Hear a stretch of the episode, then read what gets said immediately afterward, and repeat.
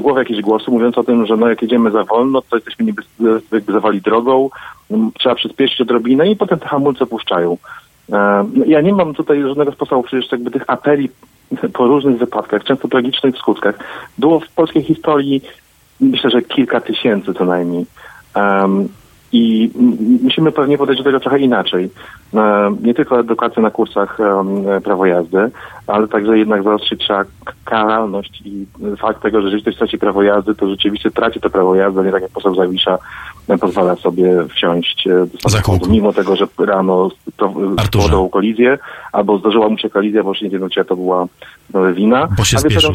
Arturze, musimy, Tak. muszę ci przerwać. Niestety e, nasze połączenie było siłą rzeczy trochę krótsze, czego bardzo Oczywiście. żałuję, ale zegar w radio jest panem. Oczywiście. E, Dziękuję Życzę ci dobrego i bezpiecznego weekendu. Dzięki za twój głos. Jest 15. E, słuchacie, Halo Radio. Ja w dzisiejszym dniu się z wami żegnam. Pamiętajcie o zbiórce publicznej na wysłanie Wiktora Batera do Rożawy. To bardzo ważne. Pamiętajcie, by być z nami, wspierać nas na Halo Radio, ukośnik SOS, pisać, maile. Ja sprawdzam swoją skrzynkę wbrew pozorom bardzo regularnie. Dymek małpa halo.radio. Zostawiam was, mam nadzieję, bezpiecznych w rękach Przemka Witkowskiego, który prowadzi pasmo od teraz 15 do 5 po południu. Dobrego weekendu, do usłyszenia.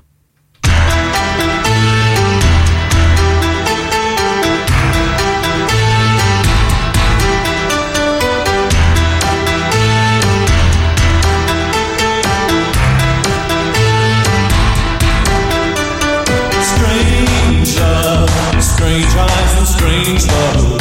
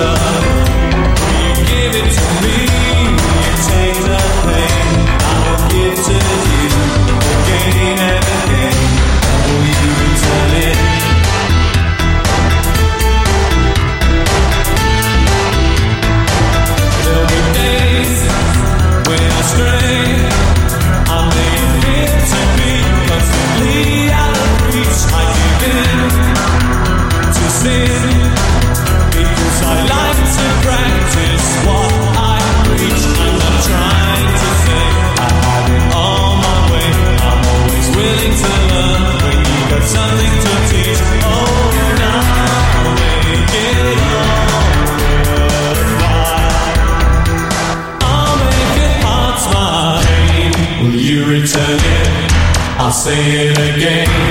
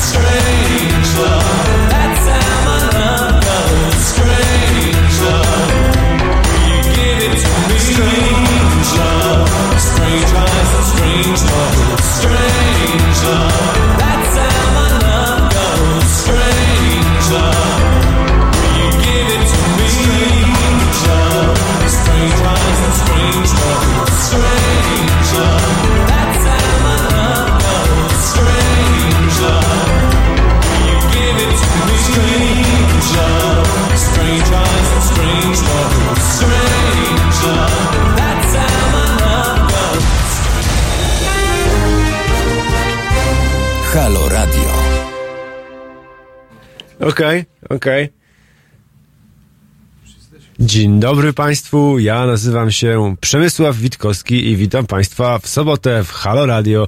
Jest godzina 15.05 i dzisiaj, dzisiaj może powinienem się był przywitać raczej szczęść Boże, e, gdyż będziemy się tutaj z obecnym Jakubem Majmurkiem, e, dziennikarzem, publicystą, e, krytykiem filmowym, autorem, który publikuje w takich tytułach jak Newsweek, wie wirtualnej Polsce, a genetycznie wywodzi się, rzekłbym, z krytyki politycznej, e, rozmawiać o tym, co to znaczy, jak, skąd to, co to znaczy Grzegorz Brown, postać dawniej raczej humorystyczno straszna, stał się posłem elektem. I jakby jakie to ma znaczenie dla Polski, dla dyskursu politycznego, no a potem postaramy się przejść w kierunku a, też dyskusji o tym, jak antysemityzm, którego powiedzmy, judosceptycyzm, tak to nazwijmy może, e, którego przedstawicielem jest Grzegorz Braun, wtoczył się ponownie do głównego nurtu polskiej debaty politycznej, a przecież, m, okej, w latach 90. mieliśmy taką sytuację, że to jakby był jednak ongoing temat, ale przy okolicach wejścia do Unii Europejskiej, no jakby zmalał i gdzieś znalazł się na marginesie. Już ja osobiście myślałem, że zastąpi go e, w, kreowaniu takiego fałszywego wroga Polaków i polskości e, islam, muzułmanie, taka, takie nagonki były używane i zdawało mi się, że tutaj polska skrajna prawica się, e, tak powiem, zwesternizowała. A jednak nie. E, więc może takie pierwsze pytanie... E, Jesteś przejęty, przerażony bądź zasmucony tym faktem, że Brown jest elektem? E, Trochę tak. Oczywiście też go przez długi czas traktowałem jako postać humorystyczną. Czerpałem nawet pewną perwersyjną przyjemność słuchania jego wykładów, które łączyły takie bardzo rozbudowane teorie spiskowe yy, z pewnego rodzaju erudycją i systematycznością tego politycznego szaleństwa.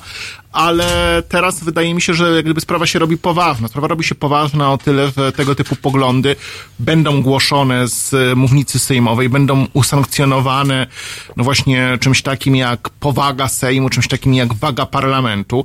E, Na te poglądy, poglądy jakie głosi Brown i nie tylko Brown, cała w ogóle Konfederacja nie jest on tam przecież jedyną problematyczną postacią, a właściwie można by chyba powiedzieć, że nie ma tam postaci Ja bym go nazwał wisienką na torcie raczej niż e, No on jest takim rzeczywiście creme jeźdźcem. de la creme, on jest takim po prostu, no, jak gdyby doprowadzeniem pewnych rzeczy, o których mówi Konfederacja do logicznego końca i postawiłbym jednak, jednak taką tezę, że on jest najbardziej ekstremalnym posłem, jakiego wybraliśmy po 89 roku, że nigdy nie było kogoś aż tak ekstremalnego. Kiedy Leszek Bubel był jeszcze w Sejmie w klubie e, parlamentarnym Polskiej Partii Przyjaciół Piwa, która tam się podzieliła na duże piwo i małe piwo, no to nie był jeszcze chyba aż tak ekstremalnym e, politykiem. Wtedy Polska Partia Przyjaciół Piwa była raczej taką partią drobnych przedsiębiorców, którzy e, tutaj, prawda, głosili liberalne I poglądy. powiem ci, że przekształciła się z czasem w Polski Pogrom Gospodarczy, który przekształcił się, dołączył do Kongresu Liberalno-Demokratycznego, który z kolei dołączył do, znaczy stał się zalążkiem Platformy Obywatelskiej, czy Unii Wolności, a potem Obywatelskiej, więc Tak, myślę, że gdyby ksi- książka o losach posłów e, Polskiej Partii Przeciwpiwa byłaby bardzo ciekawa. Tam był przecież właśnie Leszek Bubel, ale też na przykład Krzysztof Ibisz, który był posłem w latach 91-93.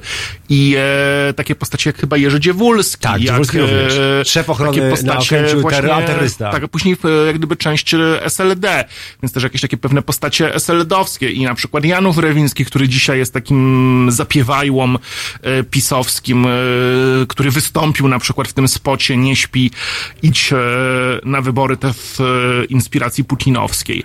Więc tutaj jest to moim zdaniem najbardziej ekstremalny poseł, no i tak, to jest problem, że tego typu kwestie będą głoszone z mównicy sejmowej. To nie jest jak gdyby tylko i wyłącznie problem wewnętrzny. Wydaje mi się, że na przykład też w momencie, kiedy Grzegorz Braun zacznie głosić swoje geopolityczne teorie na temat, jak on to mówi, państwa położonego w Palestynie, no to e, pewna reakcja międzynarodowa może nastąpić. no, problem polega na tym, że jest to jednak, jednak podstawowy element jego historiozofii i geopolityki. Zdaje się być niezwykle obsesyjnie zainteresowany e, Izraelem i Żydami.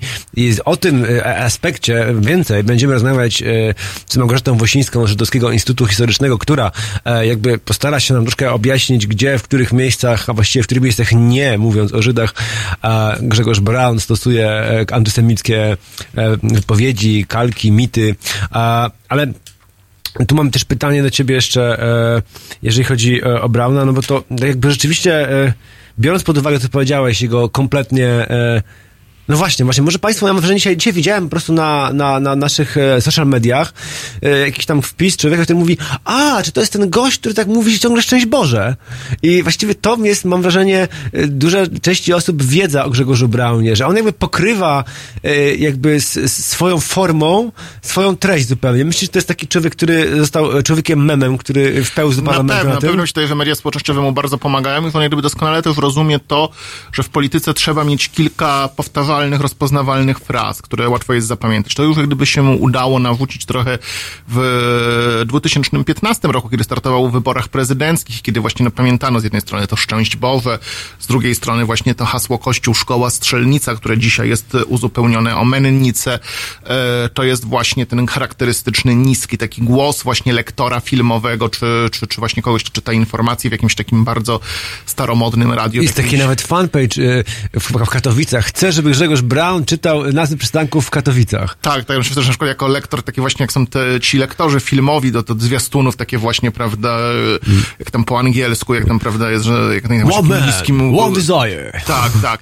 No to na przykład właśnie bardziej e, do, do, do reklam, ale właśnie do, do, do zwiastunów filmów też jak gdyby jak najbardziej widzę, że jest jakiś taki zwiast, film historyczny i zwiastun i właśnie ten głos Grzegorza Brauna, który tam, prawda, coś zapowiada. E, plus właśnie bardzo dużo tych takich powtarzalnych fraz, nie, tam się, nie wiem, media publiczne dla zmylenia przeciwników, media reżimowe dla zmylenia przeciwników, czyli z narodu nazywane publicznymi. Gwiazda śmierci z ulicy Czerskiej. Gwiazda Śmierci z ulicy Czerskiej, czy druga z Wiertniczej, bo tutaj też TVN, e, czy na przykład e, mm, właśnie to państwo w Palestynie, czy to hasło o Polenratach, więc jak gdyby tych kilka takich jego bardzo charakterystycznych fraz, które nieskończenie wracają w jego wypowiedziach, no to to sprawia, że też jest jakąś taką postacią memiczną i postacią zapamiętywalną, czy właśnie to słynne kondominium rosyjsko-niemieckie pod żydowskim zarządem Tu powierniczym. chciałbym zrobić przypis, że hasło kondominium wymyślił e, nasz miłosiernie panujący naczelnik Jarosław Kaczyński. Tylko kremem dodatkowym e, posmarował je Grzegorz Braun, dodając żydowski, więc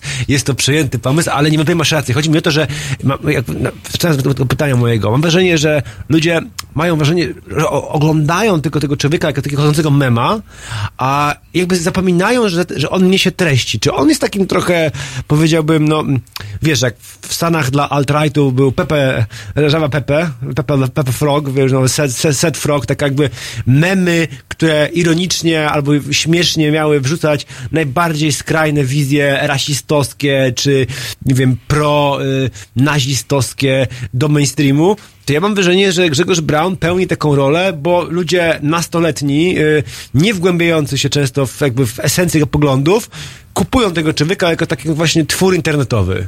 Do pewnego stopnia tak. Pytanie, jak długo to będzie działać i jak gdyby, jak ludzie zaczną reagować, kiedy sobie uświadomią faktycznie, co on głosi. Na przykład właśnie te jego e, spiskowe teorie, gdzieś tam wpisujące się w mit Judeo-Polonii, mówiące o tym, że Izrael przenosi swoje aktywa do Europy Środkowo-Wschodniej. Może powiedzmy o tym, bo to jest też jakby dosyć bardzo interesująca teoria, z- pewnie spiskowa i nieprawdziwa, ale może być Tak, no zdaniem. Grzegorza Brauna, jak gdyby państwo w Palestynie, jak on to mówi, jak gdyby dobrze wie, że jego dni na Bliskim Wschodzie są policzone, bo demografia, bo geopolityka, bo też jednak zmiana paradygmatu polityki Stanów Zjednoczonych, która, e, które, e, no, jednak e, w tej chwili widzą, że konflikt z Chinami jest ważny i dlatego się im też priorytet, priorytety zmieniają na Bliskim Wschodzie i nie będą już tak bezwarunkowo bronić Izraela. No i z tego powodu tutaj właśnie zdaniem Grzegorza Brauna ma być reaktywowana, czy aktywowana suwerenność żydowska w naszym regionie. To się nie musi oczywiście wiązać z tym, że Polska się zmieni w Polin, flaga sobie zostanie i tak dalej, no ale wiadomo, kto będzie rządził. No i pierwszym do tego krokiem jego zdaniem był Majdan, była rewolucja na Ukrainie i tutaj jakby był ten pierwszy ruch na rzecz instalowania tej suwerenności żydowskiej właśnie w naszym regionie. No a tutaj teraz jak gdyby kolejnym frontem jest Polska. No i tutaj ma taką wizję, że jeżeli my tutaj Polacy się nie przebudzimy, a jego organizacja, portal nazywa się właśnie Pobudka, on jest takim właśnie buddą, który budzi naród, A jego regionalni przedstawiciele to budzi, budziki. tak, e, i e, e, to wtedy czeka nas tutaj po prostu jakaś taka właśnie to, e, jakaś właśnie tutaj żydowska suwerenność rozciągająca się, jak on to mówił e, kiedyś e, właśnie na wykładzie w Szczecinie cztery lata temu, od Odessy do Szczecina. Tak właśnie. A więc tutaj nasi słuchacze wskazują nam takie, że no jakby sugerują bardzo słusznie zresztą, że tutaj Palestyna, no jasna sprawa, my tu nie rozmawiamy o tym, że polityka Izraela jest dobra, bo w mojej ocenie jest e, tragiczną, apartheidową polityką e, wobec Palestyńczyków. Mówimy o tym, że pan reżyser, dokumentalista ma taką fantazję o dziejach, że Żydzi tutaj są dla niego jakąś formą roju, mrówek, nie wiem, czy, czy pszczół o wspólnej świadomości i jakby celach, e, nie wiem, jak oni to feromonami uzgadniają, czy, czy po prostu mają jakieś tajne rady. I raczej dyskutujemy o jakimś takim antysemickim micie, no jakby o żadnym narodzie nawet nie, nie warto takich w ogóle teorii jakby snuć, to jest jakiś absurd zupełny. Tylko chciałbym to wyjaśnić, żeby nie było niejasności, że nagle uważamy, że Izrael jest cacy, a jakby Grzegorz Braun e, tutaj jest... Grzegorz Braun nie jest krytykiem Izraela, jest antyse, antysemitą w dużej mierze po prostu. Znaczy tak, jak najbardziej, gdyby powiela bardzo wiele antysemickich klisz. Z jednej- z jednej strony właśnie ta, ta klisza Judeo-Polonii, o której tutaj mówiliśmy, która gdzieś tam funkcjonowała od dawna w polskim dyskursie antysemickim. Znaczy to z drugiej strony też taka klisza, że jak gdyby Żydzi traktują wszystkich, którzy nie są Żydami, nie jak ludzi, tylko jak część przyrody nieożywionej. Jak on się to kiedyś wyraził, właśnie jego zdaniem, to Żydzi są takimi najbardziej rasistowskimi rasistami na świecie. To jest jak gdyby z samej swojej natury najbardziej rasistowska cywilizacja. On tutaj trochę powtarza e, tezy Feliksa Konecznego, który też w podobny sposób definiował cywilizację żydowską i właśnie na przykład zdaniem Feliksa Konecznego on napisał taki zupełnie zdumiewający tekst po wojnie, e, że tak naprawdę właśnie hitleryzm to było przyjęcie przez Niemców cywilizacji żydowskiej. To właśnie ten rasizm to po- Hitlera, to jest właśnie, to są właśnie zasady cywilizacji żydowskiej. Tu śpieszę wyjaśnić, że e, Felix Koneczny to taki e, endecki e, profesor, e, nieżyjący już wiele lat, oczywiście e, z Krakowa, który e, stworzył taką teorię cywilizacji, z każdej przypisywał jakieś specjalne cechy, przypisywał te cywilizacje różnych narodów i w zasadzie to było dość takie przymusowe, jak się człowiek tak wychował w jakiejś cywilizacji, to potem musiał powtarzać te cechy, no bo te, ale to były takie dość absurdalne rzeczy, typu poczucie piękna,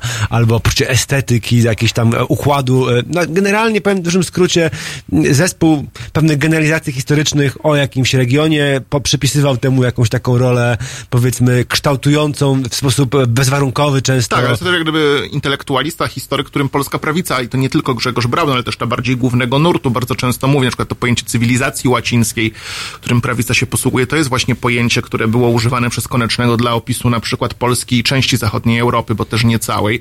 Na przykład Niemcy, co jest może trochę kontrintuicyjne, były dla niego przedstawicielem cywilizacji bizantyńskiej, e, a z kolei Rosja, co jeszcze mniej kontrintuicyjna, nie była nie tyle bizantyńska, co turańska, to była jak gdyby ta sama cywilizacja, co cywilizacja Turków, cywilizacja stepu, więc e, miał tego typu rzeczywiście, rzeczywiście, intu, rzeczywiście intuicję. No i o e, wnioski, jakie z tego można było wyciągnąć, no były z jednej strony właśnie e, antysemickie wewnątrz polityce wewnętrznej, z kolei antyniemieckie i antyrosyjskie, w, chociaż tutaj z tą antyrosyjskością też równie do pewnego stopnia e, w polityce zagranicznej, czyli gdzieś tam właśnie zgodne z takim en, endeckim e, odruchem podstawowym. E, teraz będzie utwór. E.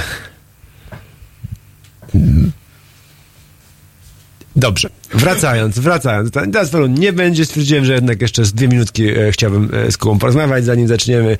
E, I e, bo ja mam wrażenie, że jakby chciałem zasygnalizować jedną rzecz, którą zaczniemy może po przerwie. I e, mm, chodzi mi o to, że ja mam wrażenie, że myśmy. Mm, to ludzie wspominają i to ma sens, e, że jakby elity, czy tam liberalne, czy lewicowe, e, a często i prawicowe, e, jakby zupełnie tego Brauna olewały. Uważały, że to jest jakiś folklor zupełny. Jak dostał pierwszy raz tam jakiś taki duży wynik, typu 12% w tym Gdańsku, to mówili, a panie, bo tam nie było kandydata PiSu, to się nie zdarzy nigdy więcej. W eurowyborach 5,5% najwyższy wynik z tych jedynek e, Konfederacji e, u siebie, w, tam w regionie w Podkarpaciu. E, no ale mówili Podkarpacie, panie, no to i tak, prawda, 5% to jest nic. Po czym dostaje znowu w Rzeszowie, ale tym razem już prawie 9. 30 ponad tysięcy głosów, 32 chyba.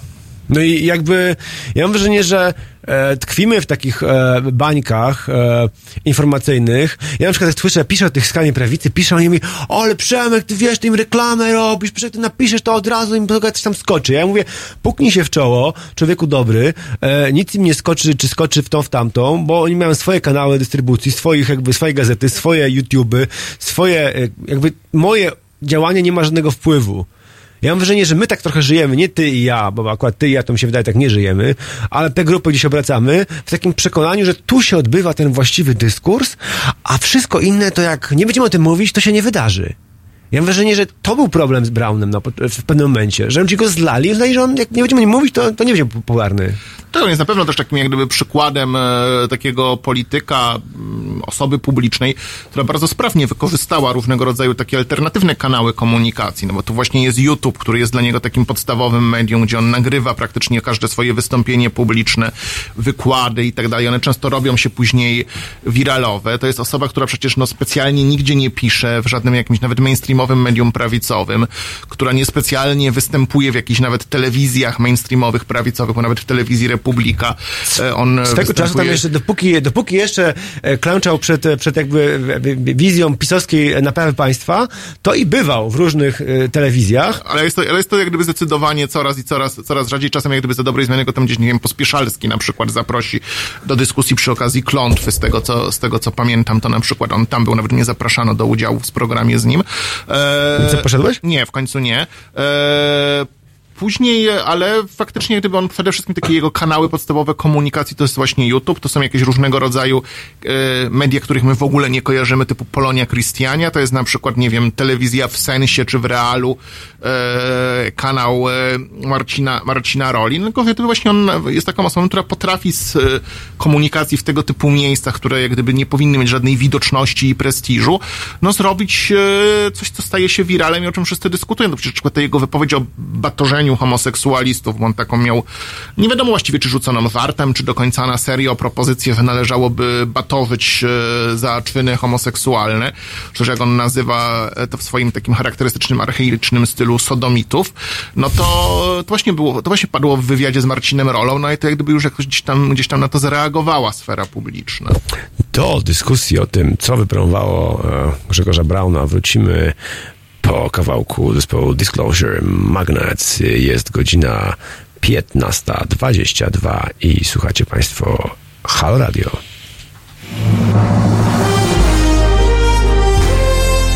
W poniedziałek O poranku między siódmą a dziesiątą budzi Państwa Roman Kurkiewicz, który nawet gdy mówi, to dalej śpi. Halo Poranek od siódmej do dziesiątej. www.halo.radio. Słuchaj na żywo, a potem z podcastów.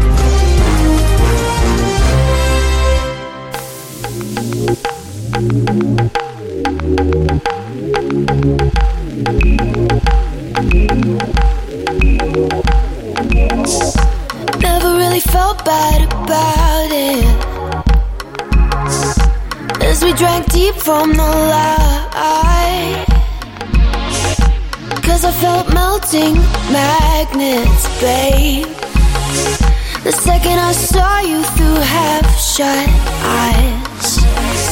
Sunset off Mulholland. He was talking, I was wondering about you and that girl. She your girlfriend, face from heaven. Bet the world she don't know.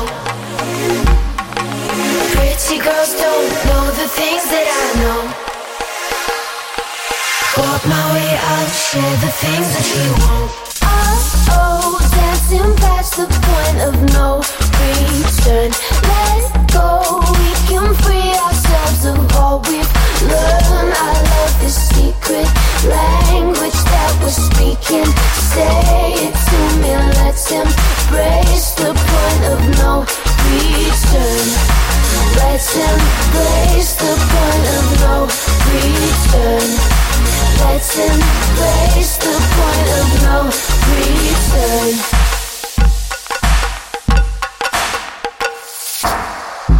Never really thought we would make it.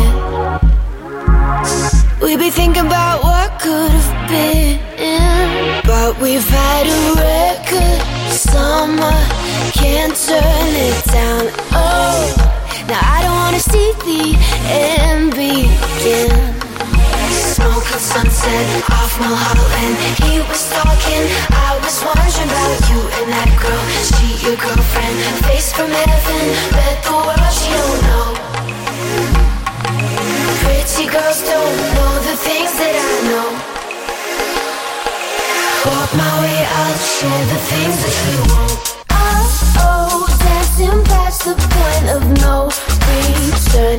Let go, we can free all we've learned. I love the secret language that we're speaking.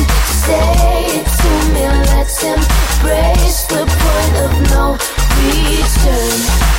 Let's embrace the point of no return. Let's embrace the point of no return. Let's embrace the point of no return.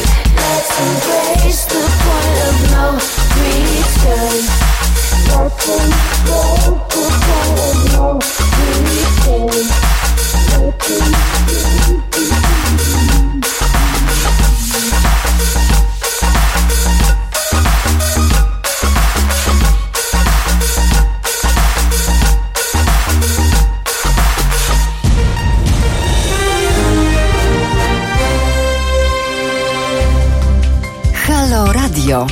Pierwsze medium obywatelskie.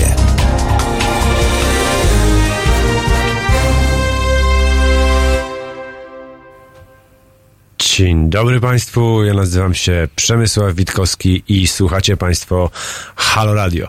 W Waszych wpisach, komentarzach oraz listach piszecie regularnie, gdzie są podcasty. No to ja Wam powiem, gdzie są podcasty. E, oczywiście tych audycji można wysłuchać, które są teraz na żywo, również później. A przy czym dajcie nam Państwo dzień, dwa na wrzucenie tego e, na stronę, więc adres podcastów to jest www.pod.com CO, kro, ła- CO łamane na Halo Radio. Powtarzam, bo mówiłem, mówiłem niewyraźnie, a uczulano mnie, bym mówił wyraźnie. www.pod.co ukośnik Halo Radio. Możecie Państwo do nas pisać mailem teraz, jeżeli Państwo chcą z nami tu pokonwersować, bądź zadać pytanie mi, bądź naszemu gościu, gość, gość, gość, gościu? Gościowi. chyba. gościowi, naszemu gościowi, którym jest Jakub Majmurek, publicysta, dziennikarz i komentator polityczny, tak to nazwijmy. Mm, Więc mailem teraz małpa halo.radio, bądź też Państwo mogą do nas zadzwonić. Telefon to 22 390 59 22. Zachęcam do dzwonienia, szczególnie w drugiej części programu, gdzie mam wrażenie, mam nadzieję, poświęcimy na przede wszystkim Państwa pytania.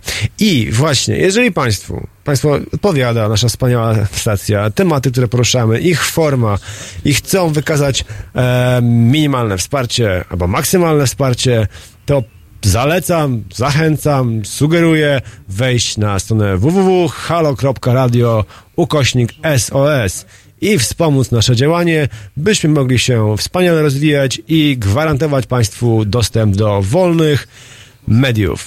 Mam nadzieję, że rozważą Państwo taki krok. Zachęcam do niego serdecznie, a my wracamy teraz na antenie Halo Radio do rozmowy z Jakubem Majmurkiem o tym, co to znaczy dla Polski, dla polskiej demokracji, dla polskiego parlamentaryzmu, że tacy ludzie, nie boję się tego słowa, ekstremiści, fundamentaliści religijni, no, to judeosceptycy at least, lądują w parlamencie. Więc mówiliśmy o kanałach, które wypromowały Grzegorza Brauna. E, nie masz wrażenia, że właściwie wszyscy poza skrajną prawicą jakoś przegapili Pytanie będzie z dwóch części. Prze, przegapili rozwój tych nowych mediów i dopiero teraz takie inicjatywy jak Hal Radio przykładowo e, starają się to nadgonić. A druga e, sprawa jest taka, że ja mam wrażenie, to jest pytanie połączone, ale może takie rozbudowane, że fakt, że za pierwszego PiSu dużo osób z takich powiedzmy radykalnie prawicowych poglądach, czy skrajnie prawicowych, zostało zatrudnionych w takich instytucjach jak IPN i telewizja i tam przetrwało okres rządów Platformy i tam nauczyło się, jak znaczy miało czas z pewnymi właściwie, no powiedzmy, dość, dość wysokimi pensjami, jak na polski rynek, yy, i materiałami te- technicznymi, dostępem do akt, jakby zbudować taką narrację, która trochę pożera PiS od środka i daje paliwo Konfederacji i daje też paliwo na przykład takim mediom, jak te wszystkie, które wytwarzały się na, po prawej stronie PiSu. To jest bardzo zbudowane pytanie, ale mam nadzieję, że, że esencja jakby... Do, Znaczy, co do tego, czy, czy media, yy, czy, czy strona liberalna, czy lewicowa przegapiła rozwój takich nowych mediów, no to i tak i nie. No faktycznie nie ma jak gdyby lewicowego odpowiednika takiej telewizji jak w realu.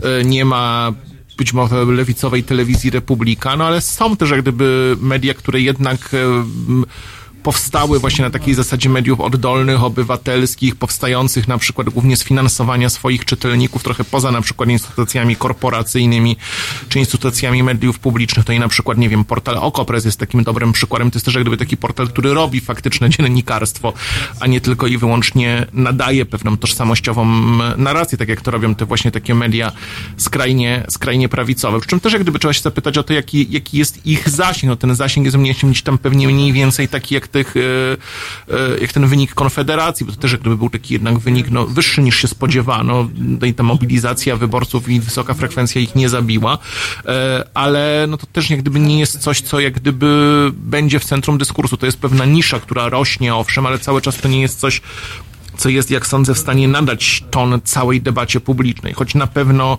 wprowadzając do niej skrajnie prawicowe poglądy, jakoś tam ją e, być może na prawo e, przesuwa, To ja nie, bym, to ja nie bym był taki optymistyczny jak ty. Ja mam wrażenie, że jedyne co mogą zrobić tą małą grupą posłów, to podkręcać, podkręcać ten dyskurs w kierunku, e, w kierunku no jeszcze bardziej radykalnym.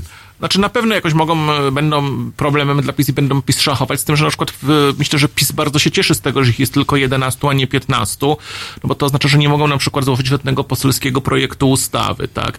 Więc nie będzie takiej sytuacji, że sami konfederaci będą w stanie na przykład złożyć ustawę o zakazie propagandy homoseksualnej, bo będzie im brakowało do tego czterech podpisów e, i PiS nie zostanie podstawiony przed dylematem, co z tym zrobić, który dla nich będzie bardzo trudny. Myślisz, że cztery podpisy nie będzie im tak trudno zdobyć? No myślę, że jak gdyby posłowie PiS zostali odpowiednio nas, nastraszeni, żeby żadnych podpisów pod e, projektami Konfederacji nie składać.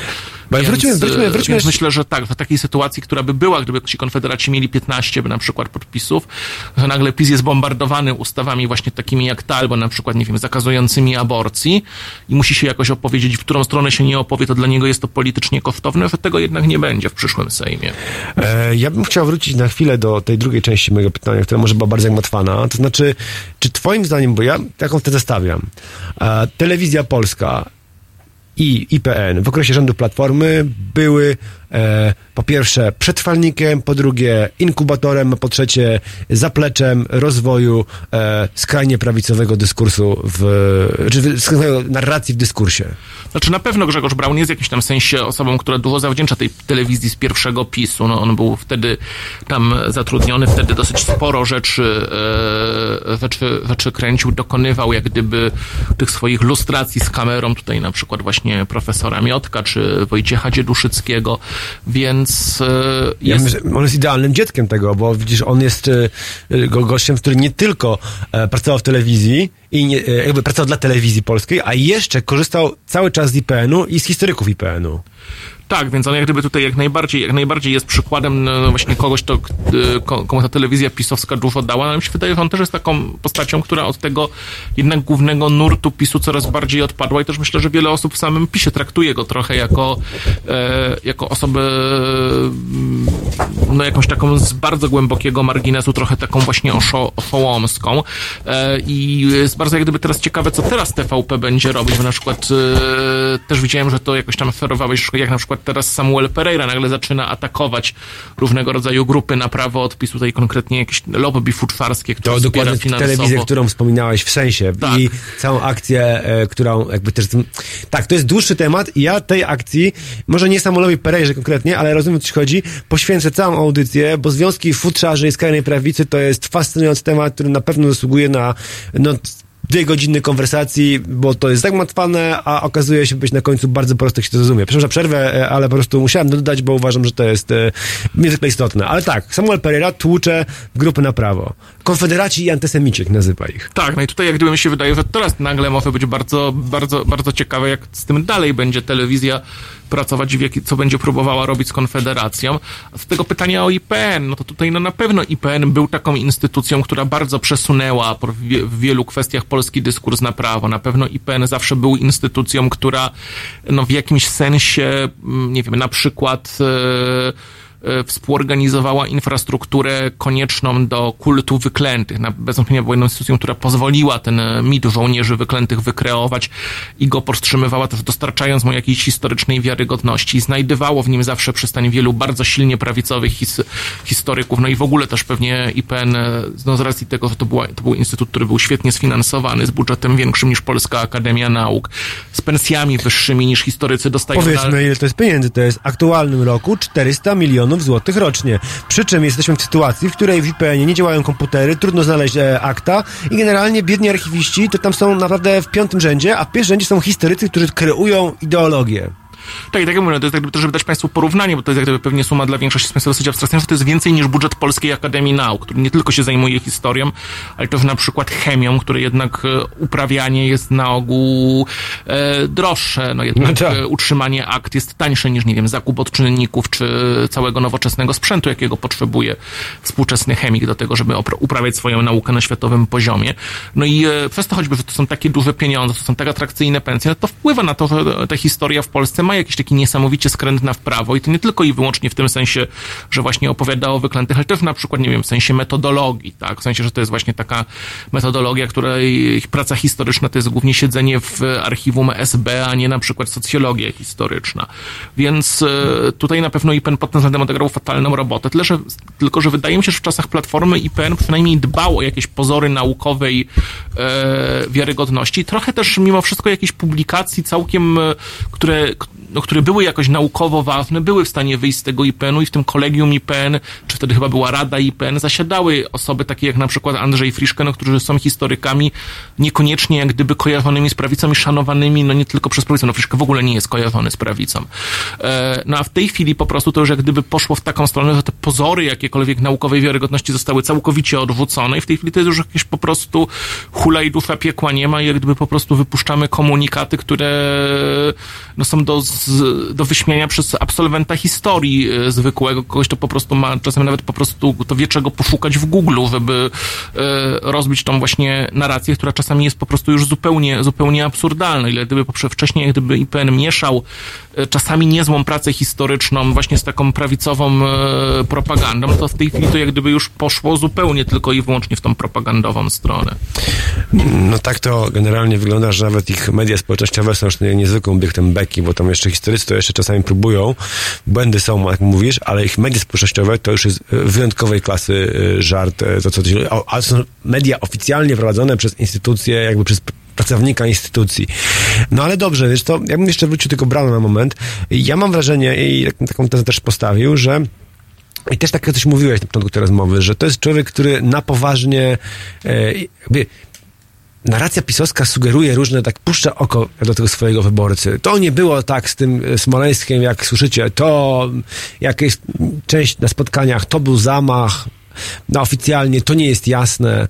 E, mm, Polska po roku 89 to układ z e, liberałów z e, SB. Magdalenka. No, ale też to takie jest raczej pu- puszczane trochę taką powieścią, bo jednocześnie tej, tej Magdalence nieszczęsnej Kaczyński e, brat e, był, czy spożywał, czy nie spożywał, to wszystko jedno, ale był. Okrągły stół też tam uczestniczyli, no więc trudno postawić taką jakby, ale Brown we wszystkich tych rzeczach idzie po bandzie i jeszcze dalej. On jakby bierze to, co sugeruje PiS i myśli, nie, no nikt w to no, no, zupełnie zdrowy, no, nie, nie, na normalne nie uwierzy. No może niektórzy uwierzą dzięki temu będziemy mieli te parę procencików więcej.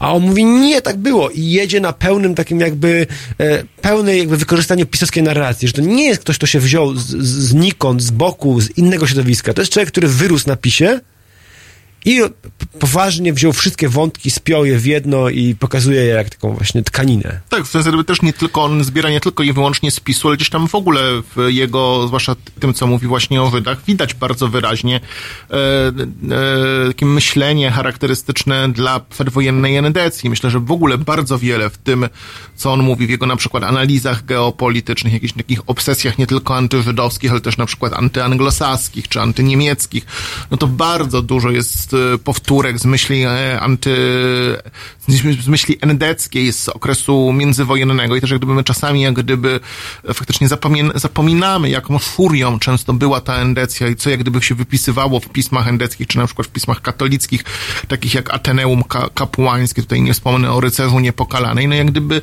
Braun skrzesza ten język, który się wydawało, że on jakoś raz na zawsze odszedł z głównego nurtu polityki, no a teraz wchodzi do Sejmu, to gdzieś tam, no chociaż ma w tym Sejmie tylko niewielkie koło, które się pewnie podzieli na trzy jeszcze mniejsze koła do końca tej kadencji, no to w jakiś sposób po- wprowadza tego typu sposób myślenia do mainstreamu, no ale też oczywiście jak gdyby on, jak gdyby wobec PiSu, no jest trochę takim właśnie e, spisem w takiej wersji hardcore, tak, no jak gdyby mm, PiS tutaj gdzieś tak właśnie się zastanawia, czy to był zamach, czy nie był zamach.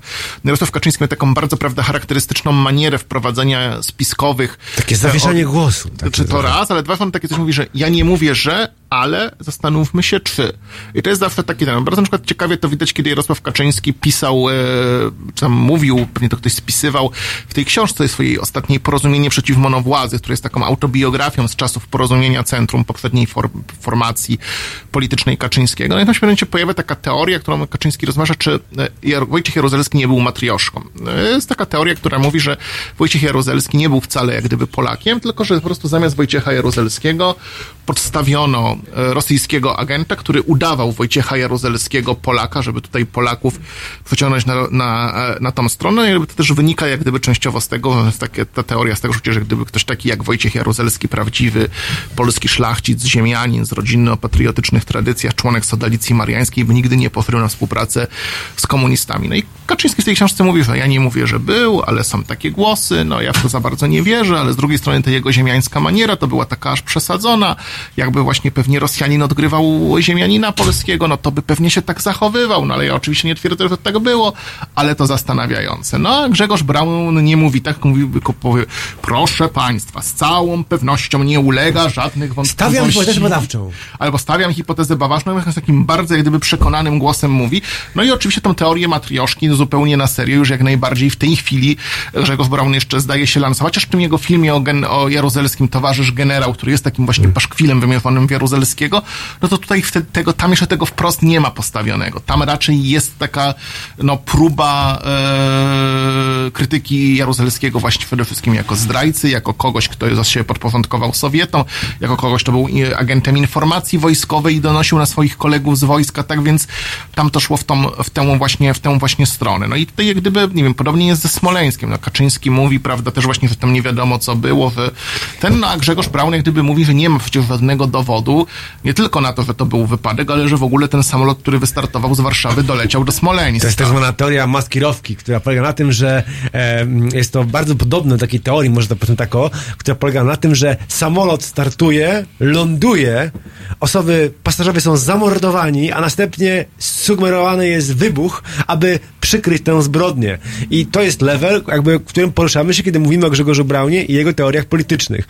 E, ja tylko jeszcze dorzucę, że e, za chwilę jeszcze może czynnik, może mówimy go po, za momencik, czynnik religijno-maryjny, gdyż e, zdaniem Grzegorza Brauna Matka Boska bezpośrednio interweniowała w historię Polski, ale e, tę niezwykłą historię poruszymy po krótkiej przerwie e, i teraz mamy godzinę 15.43 i MGMT Kids.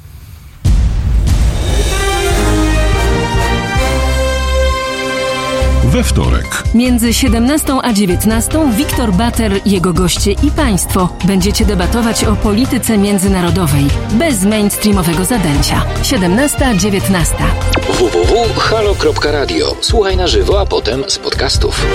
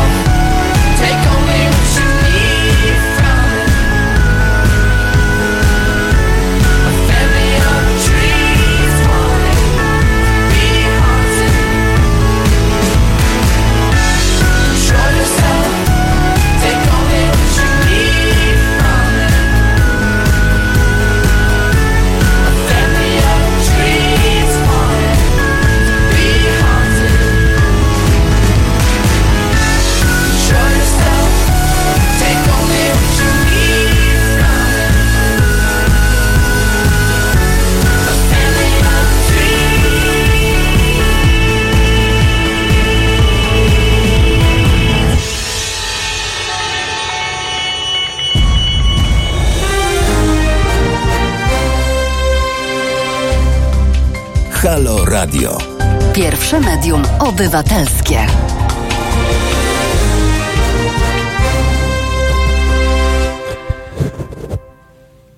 Dzień dobry Państwu, tutaj Halo Radio, Przemysław Witkowski, jest godzina 15.48,5. I rozmawiamy dzisiaj o tym, e, po pierwsze, co znaczy dla polskiego dyskursu politycznego, demokracji, języka politycznego wkroczenie do Sejmu e, Grzegorza Brauna. I to jest ta pierwsza część dyskusji, w której naszym gościem jest Jakub Majmurek, e, publicysta, dziennikarz. I e, rozmawiamy już to dobrą prawie godzinę. I teraz czas najwyższy nadszedł na rozmowę o Matce Boskiej, ponieważ Nie myślę. Y, ja też tak myślę, więc czy ty byłbyś w stanie przytoczyć jego e, historię zoficzną, to czy historię o dzie- dziejów e, Polski z Matką Boską w roli aktywnego czynnika? O, to jak gdyby jest jedno słowo, które jak gdyby myślę, myślę, że nawet powinniśmy zacząć tę, tę rozmowę. Giedrzwałd.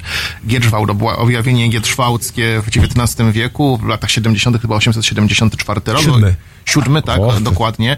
E, kiedy właśnie Polacy szykowali się do kolejnego powstania, w których miała ich wmanewrować telefon, tak?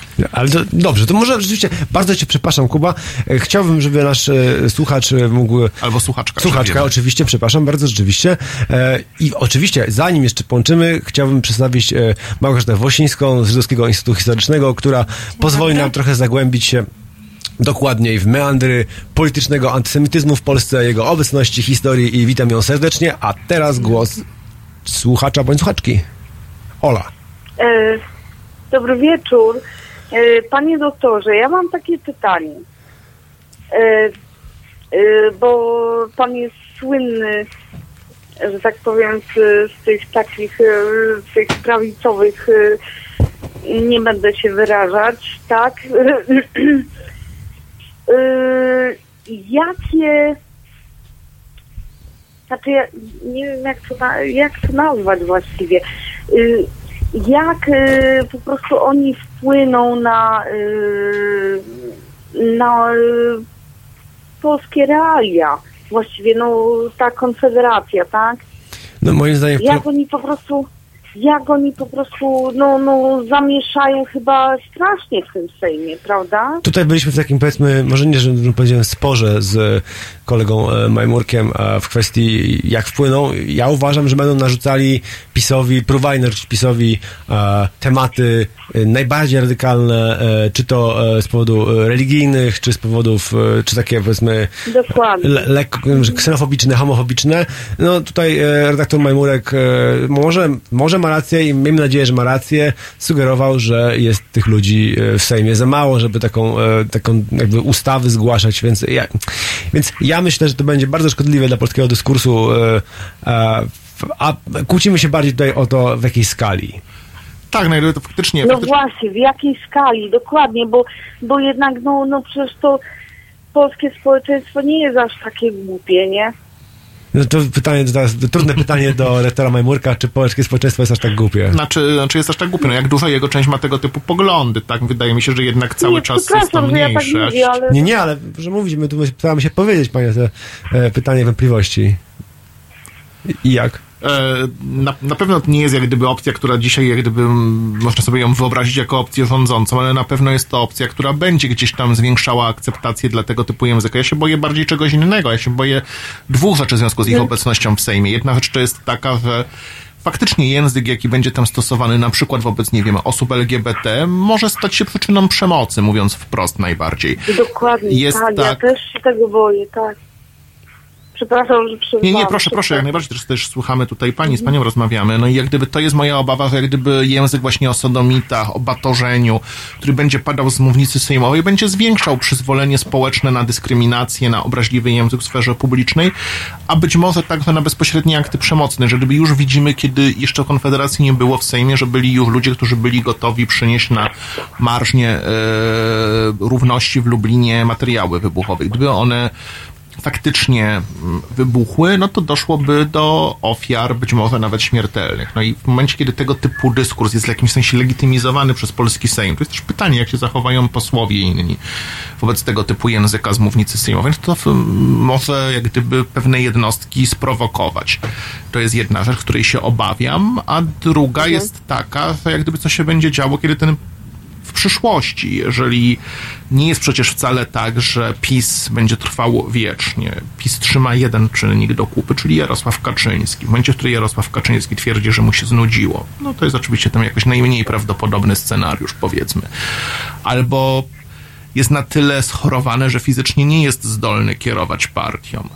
Albo no z innych No, przyczyn nie jest zdolny kierować tak. partią, to się wszystko zaczyna rozsypać. No i wtedy jak gdyby Konfederacja może się dogadać z częścią prawicową PiSu, z takimi właśnie ludźmi jak Zbigniew Ziobro, jak Patryk Jaki i stworzyć troszeczkę bardziej przesuniętą do centrum. Może jak gdyby, nie wiem, taką partię, w której już na przykład Grzegorz Braun się niekoniecznie zmieści jako jednak osoba zbyt kompromitująca potencjalnie, ale też bez wątpienia reprezentującą bardzo twardą prawicowość, której e, trochę się bym w polskiej polityce obawiał.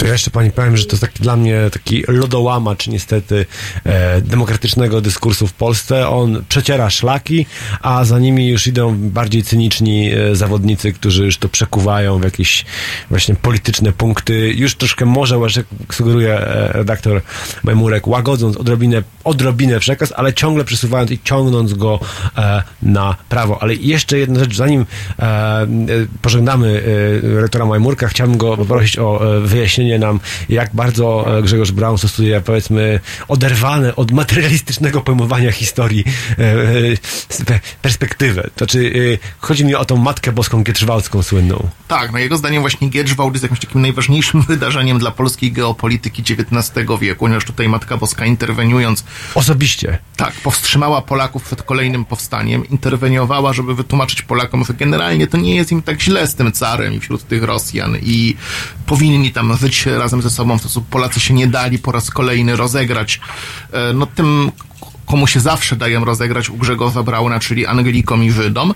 I e, udało się uniknąć kolejnego powstania, udało się wykr- uniknąć wykrwawienia następnego pokolenia. No i tutaj jak gdyby ten Giedrzwałd jest takim szalenie gdzieś tam ważnym symbolem dla Grzegorza Brauna, bo Grzegorz Braun ma też takie tezy, że dzisiaj te różnego rodzaju wrogie ośrodki próbują Polskę wciągnąć w różnego rodzaju konflikty, które nie są nasze.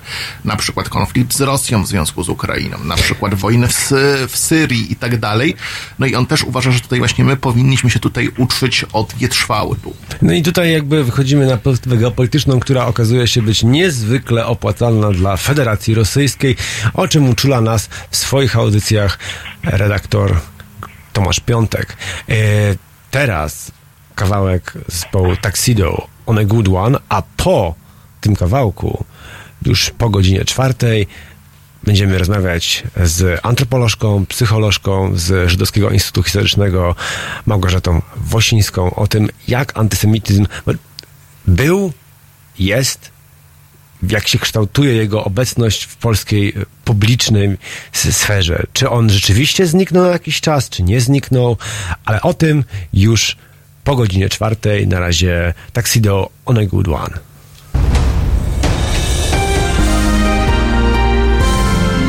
W poniedziałek Między 19 a 21 dziennikarz śledczy Tomasz Piątek i tajemnice sługusów Moskwy z polskimi paszportami. 19.21. www.halo.radio. Słuchaj na żywo, a potem z podcastów.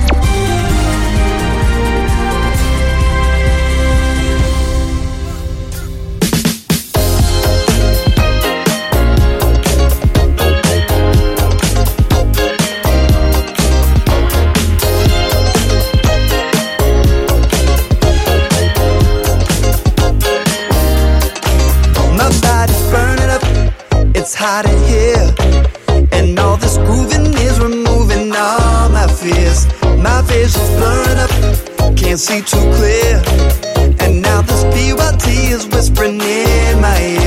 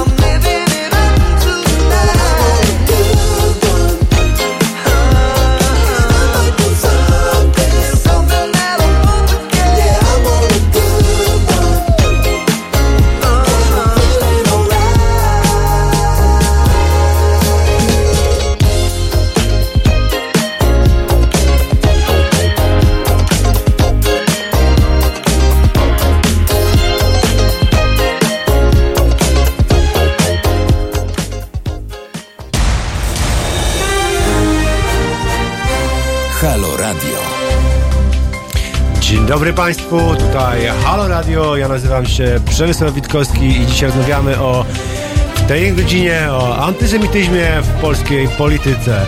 A przy okazji, przy okazji e, dziennikarz Halo Radio, ale też wieloletni korespondent e, różnych mediów, Wiktor Bater, którego ja pamiętam zawsze z, z telewizji, pytałem Moskwa, Wiktor Bater, Grozny, Wiktor Bater.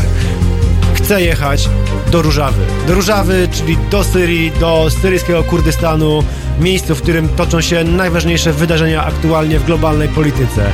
Jest e, to miejsce, w którym ścierają się różne bloki, interesy rosyjskie, tureckie, amerykańskie. I mamy sytuację, w której Kurdowie zostali porzuceni przez amerykańskiego sojusznika.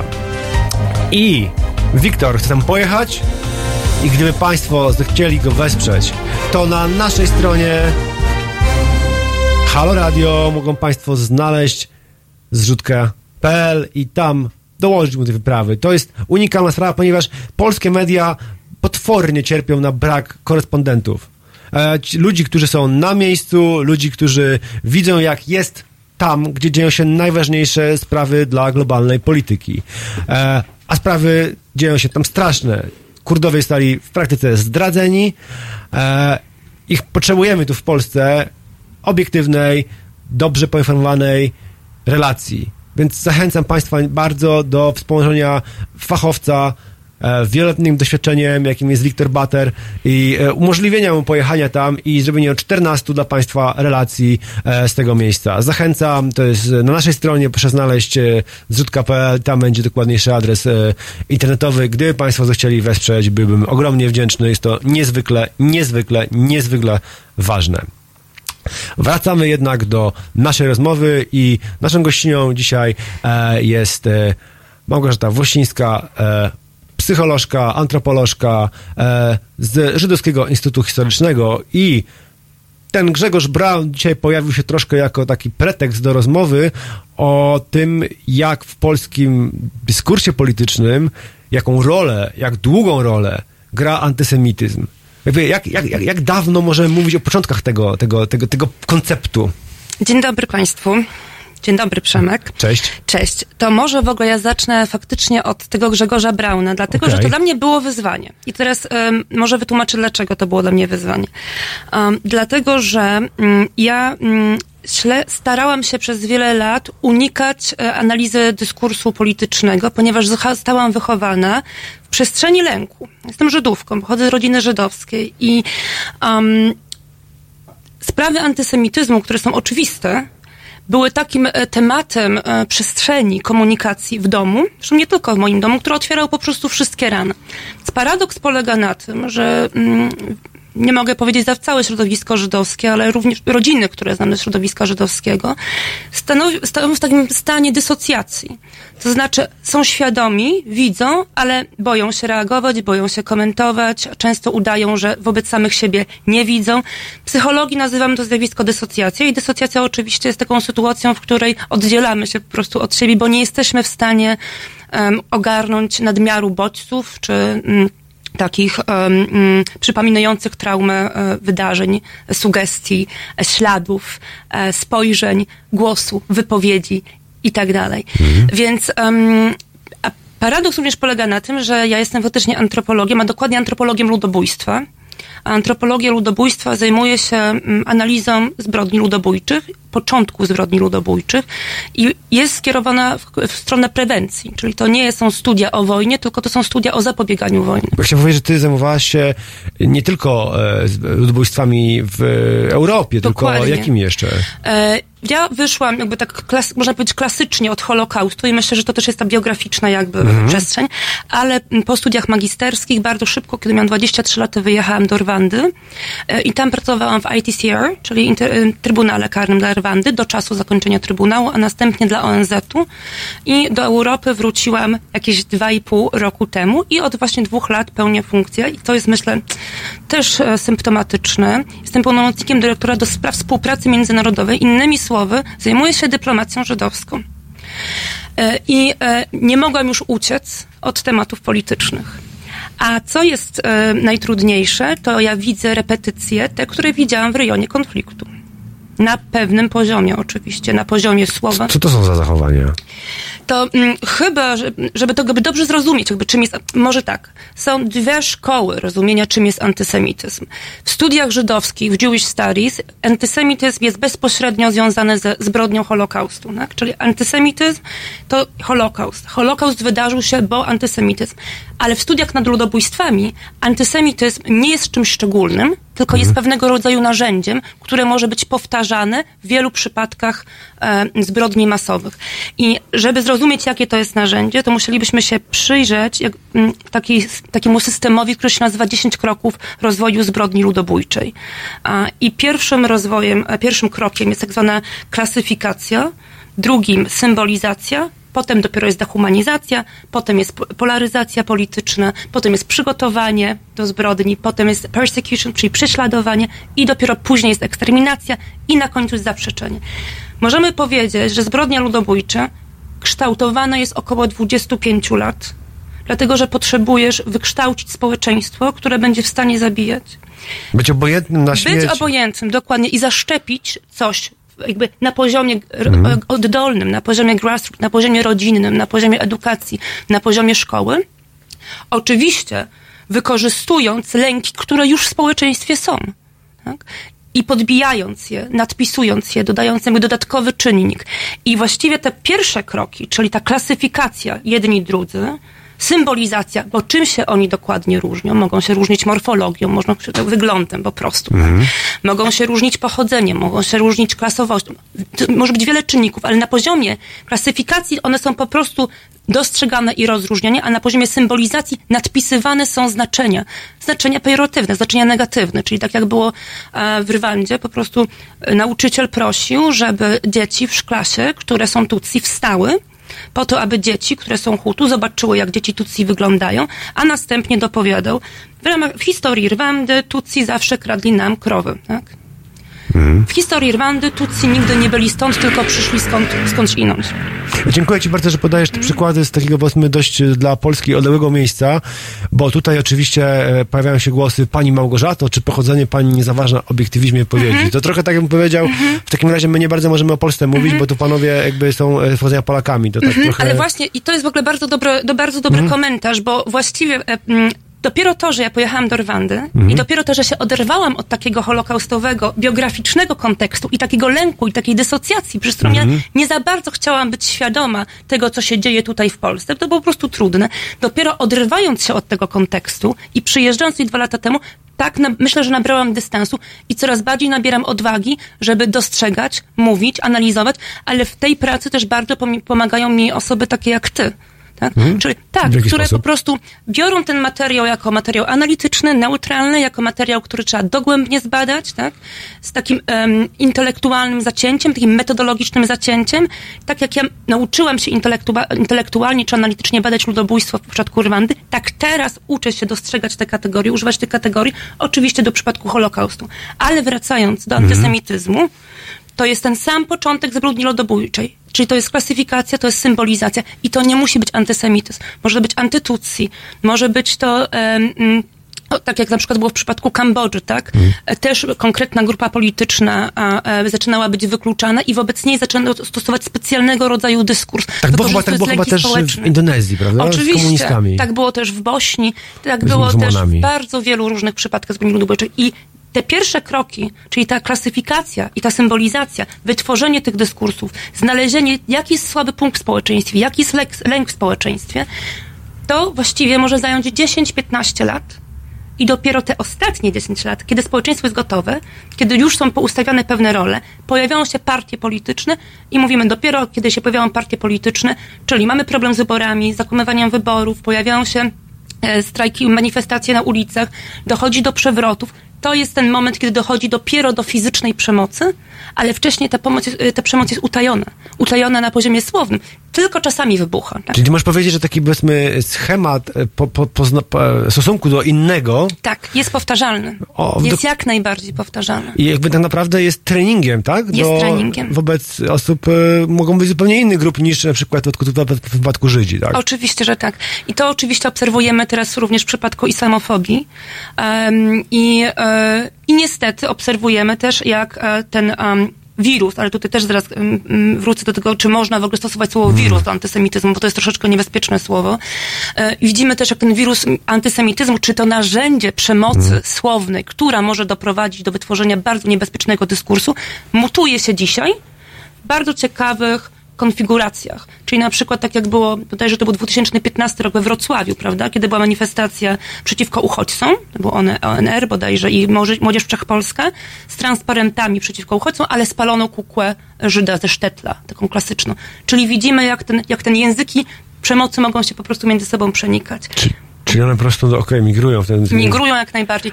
Mhm. Mm, Bo y, ja mam pytanie, bo to jest dosyć takie troszkę dla mnie, e, może nie dziwne, ale wiesz, o ile było w Polsce współżycie dużych grup społecznych, dajmy na to kilku milionów Żydów przed drugą wojną światową i Polaków, można było sądzić, że istnieją między nimi jakieś e, spory, starcia, zwarcia, napięcia, które przekładają się potem na stereotypizację i agresję.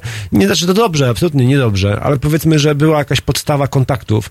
Tak, tak z czasem jakby zupełnie e, ta grupa zmniejszyła się do jakiegoś zupełnego minimum. Znaczy to jest kilka tysięcy, może kilkanaście tysięcy osób e, pochodzenia żydowskiego, a jednak cały czas no, mamy la- lata 90., które są pełne antysemickich e, ekscesów. Mamy Kazimierza Świtonia, który stawia krzyże na żwirowisku i żąda tam jakby zaznaczenia zupełnie jakby eksterytorialności tego a, i jakby od, słowo, odrzydzenia tegoż, tegoż obozu. Mamy e, Narodowe Odrodzenie Polski, niezwykle antysemicką organizację e, swego czasu. E, mamy ludzi, w, nawet i w parlamencie, którzy potrafią walnąć takim tekstem. Mamy gazetki, mamy Leszka Bubla, mamy Tak. bardzo wiele rzeczy i, W końcu tego dowcipy. Brauna, tak? No ale jakby Brown to ja bym tego jeszcze zanim że Browna też bym chciał powiedzieć, jak to jest, że było tak, nie, tak niewiele w Polsce porównaniu do tych trzech, czterech milionów Żydów przed drugą wojną, e, ludzi pochodzenia żydowskiego, a jednak trwał ten stereotyp i używany. Tak, to może, czekaj, bo to trzeba chyba wytłumaczyć, że e, antysemityzm, e, on się składa, możemy go analizować na trzy, e, na trzy sposoby. Mhm. Przede wszystkim to jest, najprościej mówiąc, to jest emocja. Tak? I to jest ten taki miękki antysemityzm, to jest lęk, to jest bardzo często lęk. A, ale drugi element, który jest dużo ważniejszy, to jest ideologia polityczna. I on jest taki, my mówimy o tym, możemy mówić o anty, antysemityzmie zimnym. I potem jest jeszcze trzeci element, jak możemy analizować antysemityzm. I on jest zakorzeniony w takiej postawie społecznej i w konflikcie judeo-chrześcijańskim. I on ma długie korzenie i długie mity i długie zabobony i długie legendy o krwi. I teraz jak połączysz sobie emocje, czyli na przykład lęk, bo jest problem po I wojnie światowej albo przed, bo jest głód, bo jest problemy ekonomiczne, lęk, lęk, lęk, emocje, irracjonalne, ale są, plus do tego ideologię polityczną, która jest właściwie najważniejszym komponentem tego, plus to, do czego sięgasz w głąb, Mhm. czy w tym przypadku te lęki wynikające z konfliktu judeo-chrześcijańskiego, to to jest dopiero wszystko razem antysemityzm i to jest jakby również to jest i zakorzenione u góry i politycznie i głęboko na dole, Mhm. plus jest ten lęk społeczny. I teraz to jest bardzo dobrze działająca maszyna. Bardzo dobrze działająca maszyna. I dlaczego mm, ja nie lubię słowa wirus, chociaż używa się go często. Po pierwsze dlatego, że w ogóle to słowo wirus już samo jest zakorzenione, czy same to słowo jest zakorzenione w, powiedziałabym, takim faszystowskim, tak? E, em, Cho, e, cho, cho, chorobi, rasistowskim. chorobizacji jakiejś problemu. No, jak to nazwać. dokładnie ma to swoją nazwę od, no, no, no, no nami, muszę sobie przypomnieć, ale ma dokładnie nawet swoją taką nazwę, to od, od słowa wirus, ale tam po łacinie, e, więc to jest pierwsza rzecz, dla którego się może nie powinno tego słowa używać, ale druga rzecz jest jeszcze ważniejsza. Jak my zaczniemy o tym mówić jako o wirusie, o fali, o tym, o fali przemocy, o wirusie, który nagle całą Europę, to myślimy o tym jako zjawisku, które się pojawiło out of blue, się pojawiło znikąd. Ono się nie pojawiło znikąd, tylko się pojawiło z intelektualnych głów. Ono jest wykoncepowane jak wirus genetyczny. Za tym stoją intelektualiści, za tym stoją politycy, za tym stoją bardzo osoby, prawda, przekonujące w swoim dyskursie. I ja em, dzięki tobie też musiałam się zmierzyć z tym panem em, Brownem, oczywiście, którym słyszałam, ale teraz ja go zaczęłam słuchać i ja chyba pan Majmurek, e, Majmurek em, redaktor Majmurek mówił e, przed chwileczką o tym. On używa języka pseudointelektualnego. Prawda? On tworzy naukowe zdania, racjonalizujące.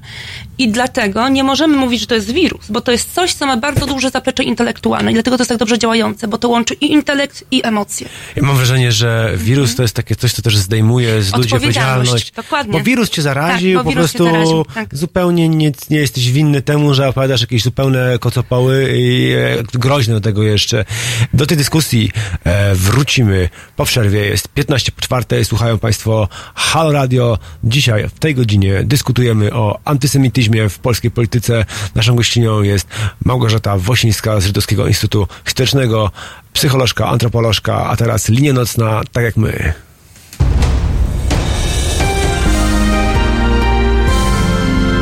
We wtorek. Między 19 a 21 reżyser i aktywista obywatelski Bart Staszewski oraz cała gama tematów pod hasłem Prawa osób LGBT. 19.21.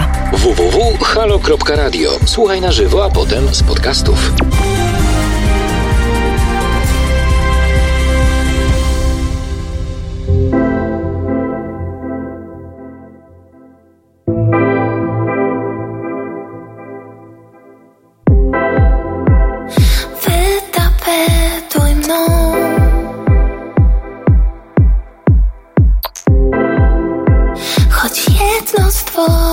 miel.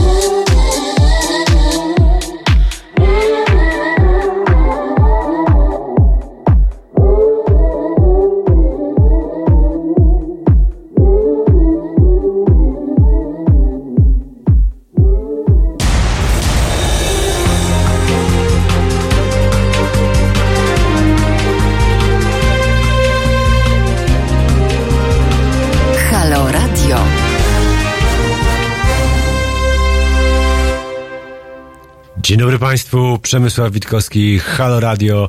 Witamy serdecznie na naszej antenie o godzinie 16.20. Naszą gościnią jest Małgorzata Wosińska z Żydowskiego Instytutu Historycznego. Widzę, że nawet nasz realizator e, Kuba dorobił się tutaj fana, który tutaj jest, mówi, tyle, zaobserwował, że tyle godzin już pracuje w tym Halo Radio, no to widzę, że tutaj Kuba jesteś tutaj e, popularny. Gratuluję tutaj spreadu własnej osoby. E, właśnie, wracając do naszej dyskusji, właśnie tutaj pojawił się głos, że proszę pamiętać, że Grzegorz Braun robił e, do, świetne dokumenty. No ja chcę tylko powiedzieć, że już mieliśmy w historii e, zdolnego akwarelistę, który porzucił karierę e, artystyczną na rzecz e, kariery e, politycznej.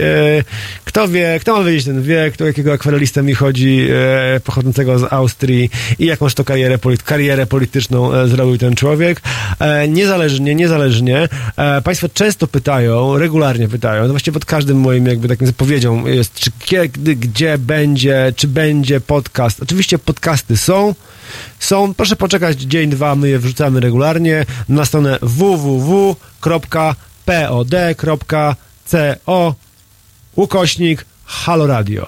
I tam Państwo mogą znaleźć podcasty naszych wszystkich audycji, one są za darmo, e, więc e, serdecznie zachęcam do korzystania z tychże podcastów, słuchania ich w innych okolicznościach niż tylko na żywo, jak naszą audycję. Mam nadzieję, że e, będą Państwu też przydatne i można je wysyłać ludziom, polecać. My się z tego bardzo, bardzo cieszymy.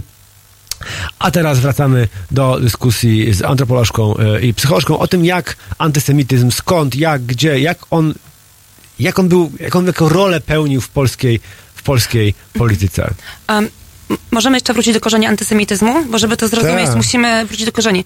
W ogóle, no oprócz tego, że to jest to dobrze działająca maszyna, tak jak mówiliśmy przed chwilką, przez to górę z Mhm. dołem i z jakimiś lękami, a, to każdy kraj ma trochę inne korzenie antysemityzmu. I na przykład zupełnie inne powody Mhm. antysemityzmu były w Niemczech, jeżeli mówimy powiedzmy tam o połowie XIX wieku, niż w Polsce. I one były nawet paradoksalnie, jeżeli mówimy o ekonomicznym Mhm. aspekcie, aspekt ekonomiczny jest w ogóle bardzo ważny. Aspekt ekonomiczny, a nawet idąc dalej, aspekt ekologiczny.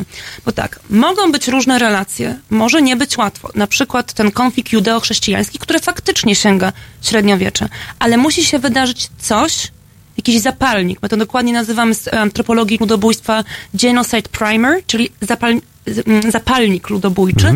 I bardzo często to są przyczyny ekologiczne, czyli susza, czyli głód, e, przyczyny ekonomiczne związane z przyczynami ekologicznymi, sytuacja po wojnie i tak dalej, i tak dalej. Więc a, pytanie jest takie, dlaczego to wybuchło w Polsce w takim, a nie innym momencie. Pytanie jest takie, dlaczego to wybuchło w Niemczech, a nie w a nie innym momencie. I jest tylko powiedzieć, że tak, tak jak Żydzi niemieccy, antysemityzm wobec Żydów niemieckich był kierowany tym, że a, Żydzi niemieccy się modernizowali, a, a społeczeństwo niemieckie chciało funkcjonować w romantycznej wizji takiej irracjon- kultury irracjonalnej, kultury duchowej, chciało odejść od materialności i uważali, że Żydzi są za bardzo pragmatyczni, za bardzo praktyczni i za bardzo przyspieszają taką materializację i byli zagrożeniem od zabierania pracy i przejmowania funkcji. I oczywiście w Polsce Dymowski miał zupełnie teorię odwrotną. Dla Dmowskiego Żydzi polscy myślał oczywiście o Żydach sztetlach najczęściej, Mhm. tak? Nie myślał o Żydach zasymilowanych, tylko myślał o biednych, w cudzysłowie Żydach sztetlach, tyl- czyli tych, które widzimy stereotypowo na tej figurce Żyda z, z pieniążkiem. Dla Czyli takich z długich brodami, Tak, tak, z takich tak, hałatach, tak, tak, e, tak, z tak. teflinem, Tak. takim, e, tą chustą taką Tak. biało-niebieską w fasie. Dokładnie. I dla Dmowskiego dokładnie to było coś odwrotnego. To byli ci Żydzi, którzy nie pozwalają się y, Polsce dobrze modernizować i to są ci Żydzi, którzy opóźniają Polskę tak jakby w swoim... Są zaradni, ale opóźniają Polskę, bo nie chcą tak jakby się włączyć, żyją w osobnych gettach, tak? I oczywiście do tego weszła jeszcze jeden element, którego nie było w Niemczech tak wyraźnie, czyli została zlepka u Dmowskiego stworzona słowa Polak-katolik.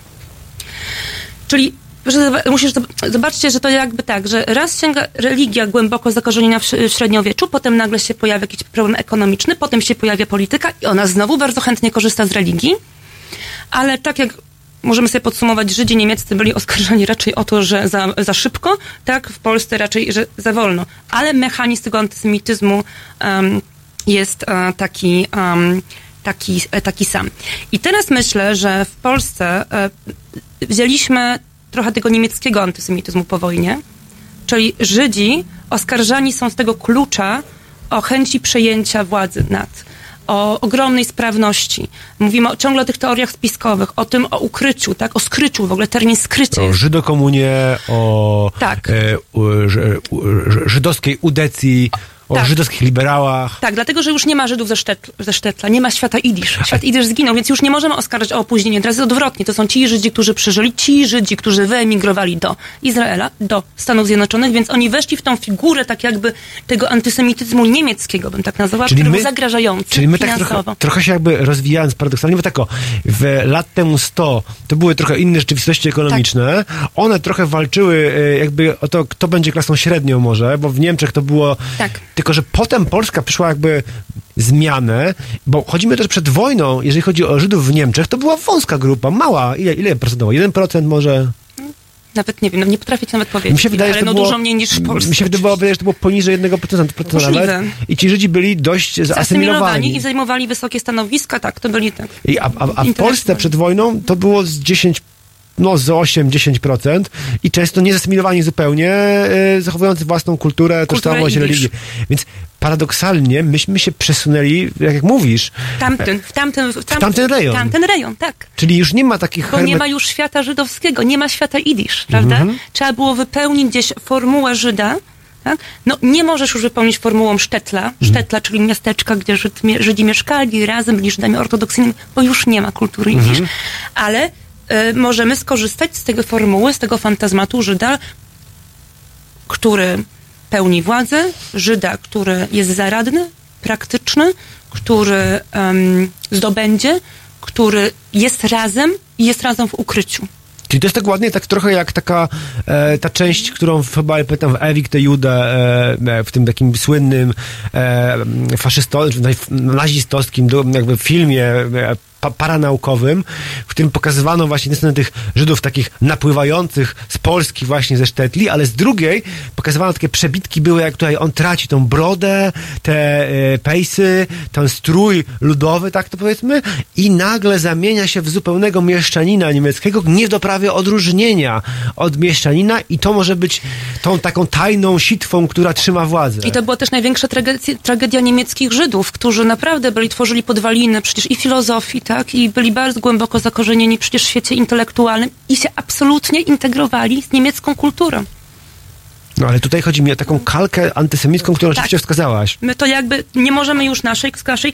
E, właśnie to jest bardzo ciekawe, bo e, właśnie jakby powiedzieć tak, język Dmowskiego już dzisiaj nie może zadziałać. Tak? My em, bierzemy inny język, powiedziałabym, że bierzemy ten i niestety ten, który bierzemy, to jest, e, my to nazywamy tak czasami w Żichu, taki chłodny antysemityzm, Taki powiedzmy e, pseudonaukowy, tak? taki pseudonaukowy. Ja mam wrażenie, że Polacy, a właściwie ci skrajnie prawicowcy polscy, może tak, trochę zazdroszczą e, jakby to, to może to kontrowersyjna teza będzie, zmienić zaraz zjedzą za nią, ale jakby trochę zazdrościli tego etapu radykalnej, narodowej rewolucji Niemcom i Włochom. To znaczy wraz z rozszerzaniem się sfery, powiedzmy, bogactwa w Europie, kolejne regiony wchodzą jakby coraz bardziej do tego e, bogatego centrum, e, ale wszystkie one są trochę zapóźnione, te nowo wchodzące ekonomicznie do tych centralnych i jakby zażerają tam takie koncepty, które wcześniej próbowano uskutecznić w innych. Ja mam wrażenie, że ten,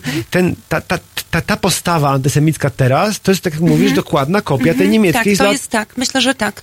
Tylko, że też ja bym chciała jedną sprawę postawić zupełnie jasno. My mówimy teraz o naprawdę jakichś absolutnie radykalnych środowiskach prawicowych, o których ja się też uczę i Mhm. rozpoznaję te słowa, te dyskursy, czytam. dokładnie. Hazarowie, Judeo-Polonia. Nie, no naprawdę, jak ja sobie dzisiaj nawet wynotowałam, To dawaj, to jest, to ja sobie wynotowałam troszeczkę. No to dajesz, to- to- Ale państwo Izrael kult, em, kultywuje zatem em, stalinowską wersję II wojny światowej przy jednoczesnym współdziałaniu diaspory żydowskiej z polityką historyczną państwa niemieckiego, aby zagrozić polskim wartościom i W ogóle to jest, to jest nieprawdopodobne. To ja To, już jest pomieszanie wszystkiego. Albo jeszcze, że co? To ja że powiem- Izrael się kolonizuje i potrzebuje nawet ziemi pod To ja do tego pierwszego chciałem się odwołać, bo jest to, że było śmieszniej. E, zupełna kopia jeden do jeden w przypadku Brauna, który jest totalnym antykomunistą i jakimś zwolennikiem ultra e, tradycyjnego podejścia do świata.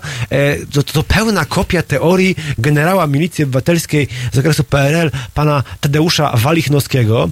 Tadeusz Walichnowski miał taką teorię w latach e, 60. podczas tej nagonki antysemickiej, która się w Polsce wtedy odbyła z inicjatywy partyjnych, PZPR-owskich oficjeli pochodzenia e, ludowego, tak to nazwijmy, w kontrze do oficjeli e, pochodzenia żydowskiego. Nakręcono całą historię, w której jakby opowieść była taka. E, jako, że Izrael był zagrożony przez ataki arabskie dookoła, w pierwszych 20 latach swojego istnienia, przyjął pomoc ze strony Republiki Federalnej Niemiec e, finansową i przez to zawarł tajny pakt z RFN-em, który miał polegać na tym, że już nie Niemcy są winni Holokaustowi, ale trzeba znaleźć nowy, czyli Polaków. nowo Polaków i jakby Brown wchodzi zupełnie w tą opowieść, zupełnie powtarza jeden do jeden e, i mówi teraz to Polacy i polskie obozy śmierci i Polacy mają być winni i dlatego Jedwabne, dlatego Gros i to wszystko razem jest, żeby było śmieszniej, kopią jeden do jeden perlowskiej opowieści antyżydowskiej. Tak, coś w tym może być.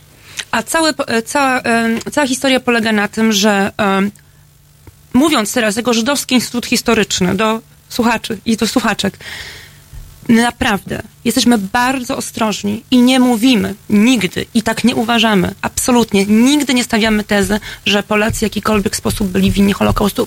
Holokaust się wydarzył w Polsce i były pogromy. Pierwsze pogromy były w 1881 roku.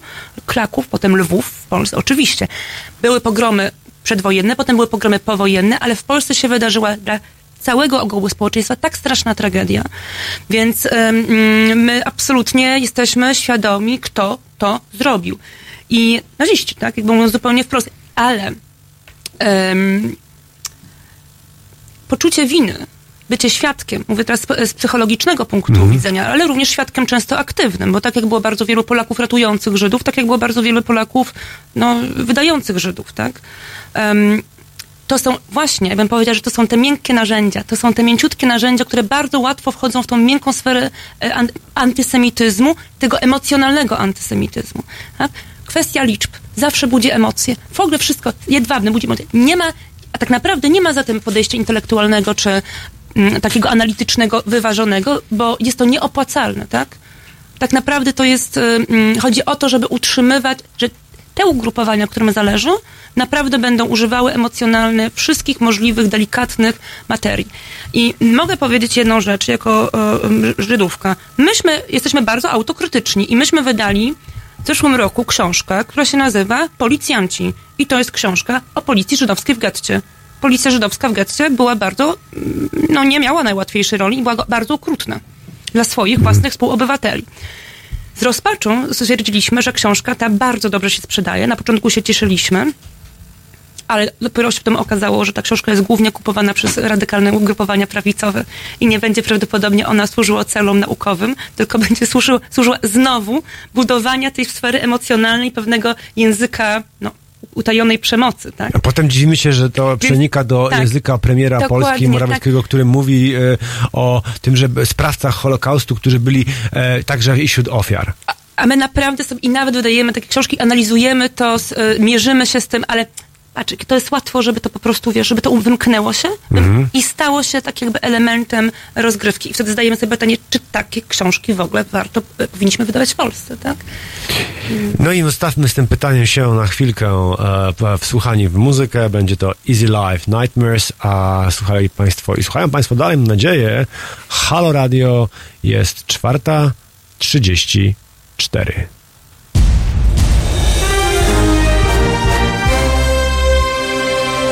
Halo Radio emituje swoje programy na żywo codziennie od 7 do 10 i od 15 do 23. W weekendy od 11 do 23. Nocą Halo Radio gra powtórki najciekawszych programów dla naszych rodaków z oceanu. www.halo.radio. Słuchaj na żywo, a potem z podcastów.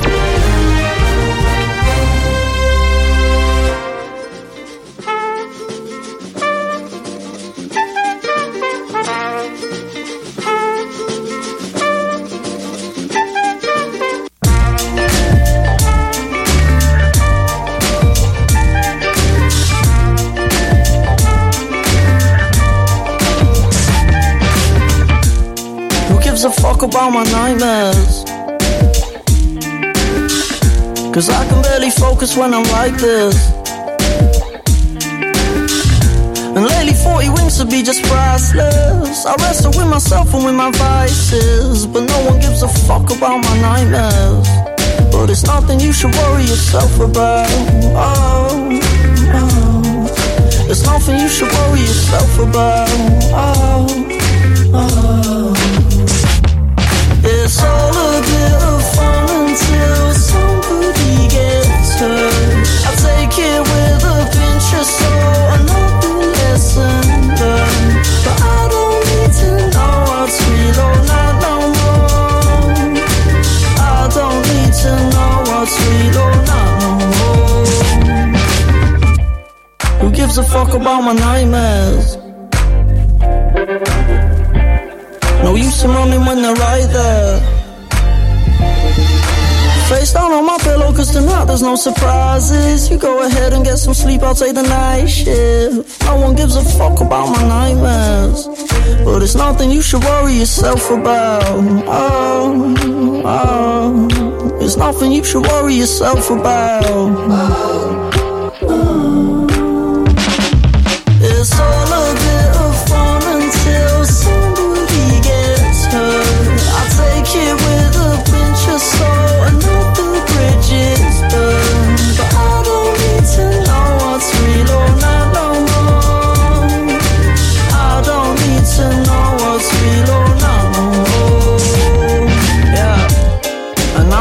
friend's belling me like, hello, hello.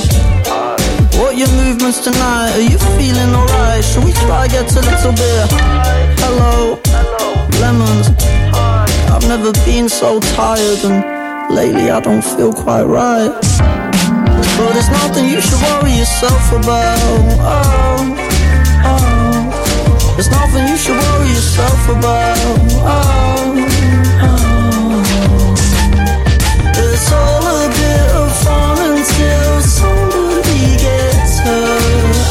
It with a pinch of salt,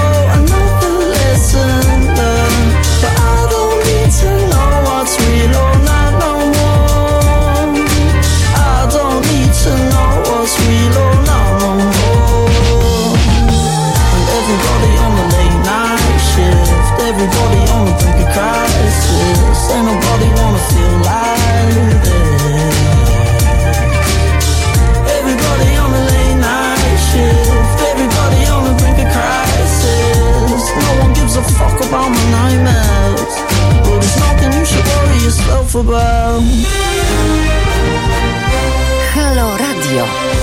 Pierwsze radio z wizją.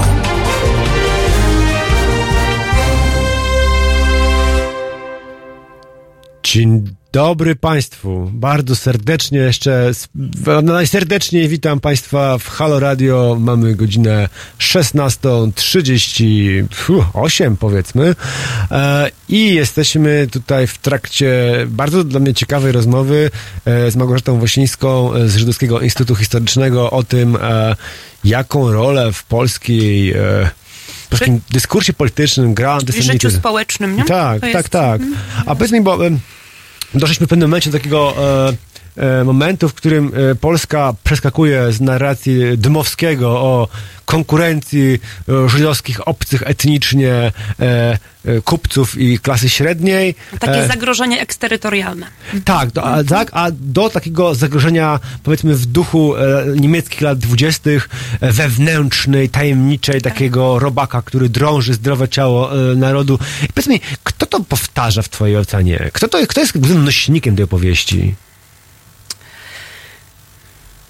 Muszę się dobrze, dobrze zastanowić nad odpowiedzią, Mhm. bo... em, Ale mm, grupy społeczne, chodzi mi o jakieś klasy. Aha, bo ja myślałam, że już pytasz się konkretnie A, politycznie, nazwisko tak? to też, a jakbyś potem chciała, to spoko, Nie, nie, oczywiście, nie. ale na początek, to wiesz, że bądźmy tacy, Nie, nie, wiesz, nie, spokojnie, nie. około sytologiczni. Bo tak y, najprościej, jak ja pracuję z osobami, które przyjeżdżają do Żydowskiego Instytutu Historycznego i reprezentują ministerstwa bądź instytucje kultury krajów zachodnich, no bo ja z takimi Mhm. osobami mam głównie do czynienia, to one też używają pewnego, przez całe zamieszanie, styczeń 2017 roku, przez całą sytuację reprywatyzacyjną, przez polskie obozy, oni mają też pewną taką wizję, że w ogóle PiS, że to w ogóle PiS, tak? Mhm. że to PiS. co jest nieprawdą. No, PiS, Nieprawdą. PiS przeciwnie oskarżany jest przez skrajną Dokładnie, prawicę za bycie teraz- e, prożydowskim. Bo teraz PiS jest oskarżany przez skrajną prawicę, czy to, to plus plus, tak? Mhm. prawi- Prawicę, prawicę plus plus. O, y, tak. No skrajną prawicę, Skrajną powiedział prawicę. wprost, no to, to, to nie ma co się tam Ym, więc po pierwsze jakby to... delikatnością wykazywać, bo I trzeba ludzi... przyznać, że naprawdę Lech Kaczyński zrobił bardzo dużo społeczności żydowskiej, tak? I, i, i w ogóle, no, można powiedzieć, że infrastrukturalnie to ten cały dyskus martyrologiczny, który funkcjonuje od kilku lat, no, nie mogę powiedzieć, że negatywnie wpływa na znaczy negatywnie, no na Polin bardzo negatywnie wpłynęło ostatnio, tak? Ja mówię o sytuacji z dyrektorem Stolą, ale mm, można powiedzieć, że był ruch, ruch w interesie. Był ruch w interesie martyrologicznym, który to również sprzyjał oczywiście ruchowi e, temu, który jest w naszej martyrologii, znaczy w naszej, po prostu w byłych obozach zagłady, tak? Czy y, przestrzeni pamięci e, poświęconej Żydu. Em, ugrupowania społeczne, znaczy ugrupowania polityczne na pewno to robią, to widzę bardzo wyraźnie, że to jest język język polityczny i chyba też język społeczny związany, nie wiem czy ja to dobrze czuję, ale związany z innymi teoriami spiskowymi, czyli z teorią spiskową spoleńską. Ja na przykład, powiem ci, powiem ci jedną rzecz jeszcze. Jest, e, to może taka ciekawostka, ale będzie przypis może zróbmy.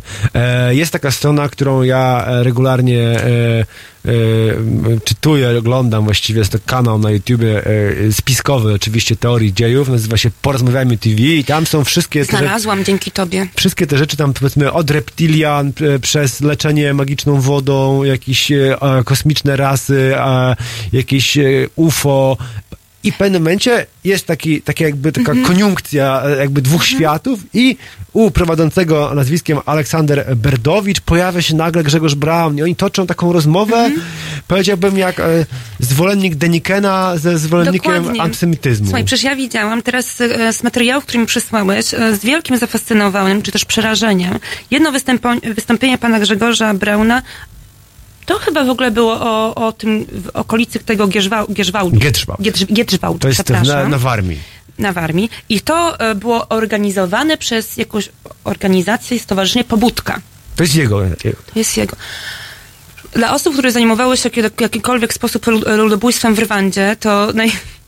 pismo Kagura, czyli pismo, które było wydawane w 1991 do 1994 roku i było najbardziej skrajnym pismem Hutu, e, radykalnych Hutu, e, gdzie już przy przyzwoleniu władzy całe teorie o, właśnie sobie przypomniałam, nozologiczne, to są te właśnie wirusowe, nozologiczne, czyli że a, Rwandyjczycy są, Tutsi są jak Żydzi, są jak szczury, są jak karaluchy, trzeba je zabić i w ogóle trzeba eksterminacji. To było publicznie wydawane. No to gazeta w przełożeniu na język polski nazywa się z linia rwana, nazywa się Pobudka. Ja podczas tego spotkania, które sobie oglądałam, zobaczyłam, że pan Grzegorz Braun w bardzo elegancki, racjonalny sposób rozmawia z panem y, z, y, z publiczności, który pyta się o to, czy to jest możliwe, że samolot, który uderzył w drugą wieżę, był hologramem. Czyli był wyświetlany jako hologram i że tak naprawdę Wieża jest... World Trade Center, World Trade m, Center, to- tak. tak. Druga wieża 9-11, dziewiąt- tak. Że co pan Brown o tym myśli? I pan Brown zaczął kiwać głową mówi tak, bardzo dziękuję panu za tą uwagę, jest to bardzo cenna uwaga. Faktycznie są takie koncepcje, powinniśmy się im bliżej przy... I jedzie dalej z językiem naukowym. Używając słowa hipoteza, koncepcja, budując bardzo ładne, stabilne zdania. Bardzo ładne, stabilne zdania.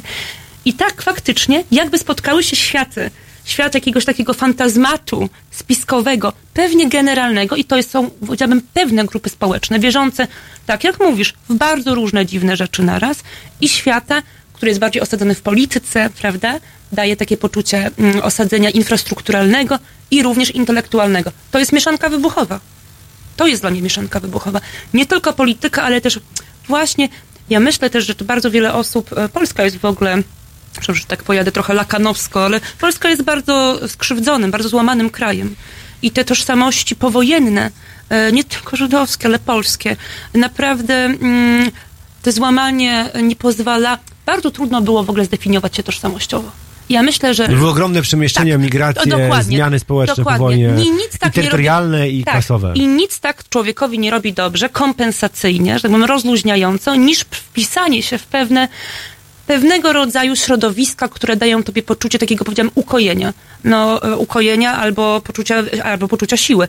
I kiedy myślę o tych środowiskach właśnie post, tak, i święta woda, nie wiem, co tam może być jeszcze, tak. No my tam reptilianie, Nie, aż aha, nie, nie, nie, nie szczepienie się też pewnie, tak. antyszczepionkowcy. No to dla mnie to wszystko jest jakby najbardziej, to jest ta grupa społeczna, która jeżeli trafi na osobę, która jest silna, silna politycznie czy silna intelektualnie i da poczucie bezpieczeństwa na możliwość żywienia takich narracji, to razem to jest e, śnieżna kula i to jest absolutnie antysemityzm, ale to może być islamofobia, to może być, e, prawda, e, przeciwko środowiskom e, LGBT, czy, czy jakokolwiek inna. To ja mam tu pytanie, bo wiesz co, ja pamiętam lata, wspomniałem wcześniej lata 90. jako takie pełne takich ekscesów antysemickich różnego rodzaju. Pan Tejkowski swego czasu, pan Bubel, e, pan Świtoń, e, wszyscy po, no tak, no tak jakby takie prokurowali albo byli brali udział w takich e, ekscesach.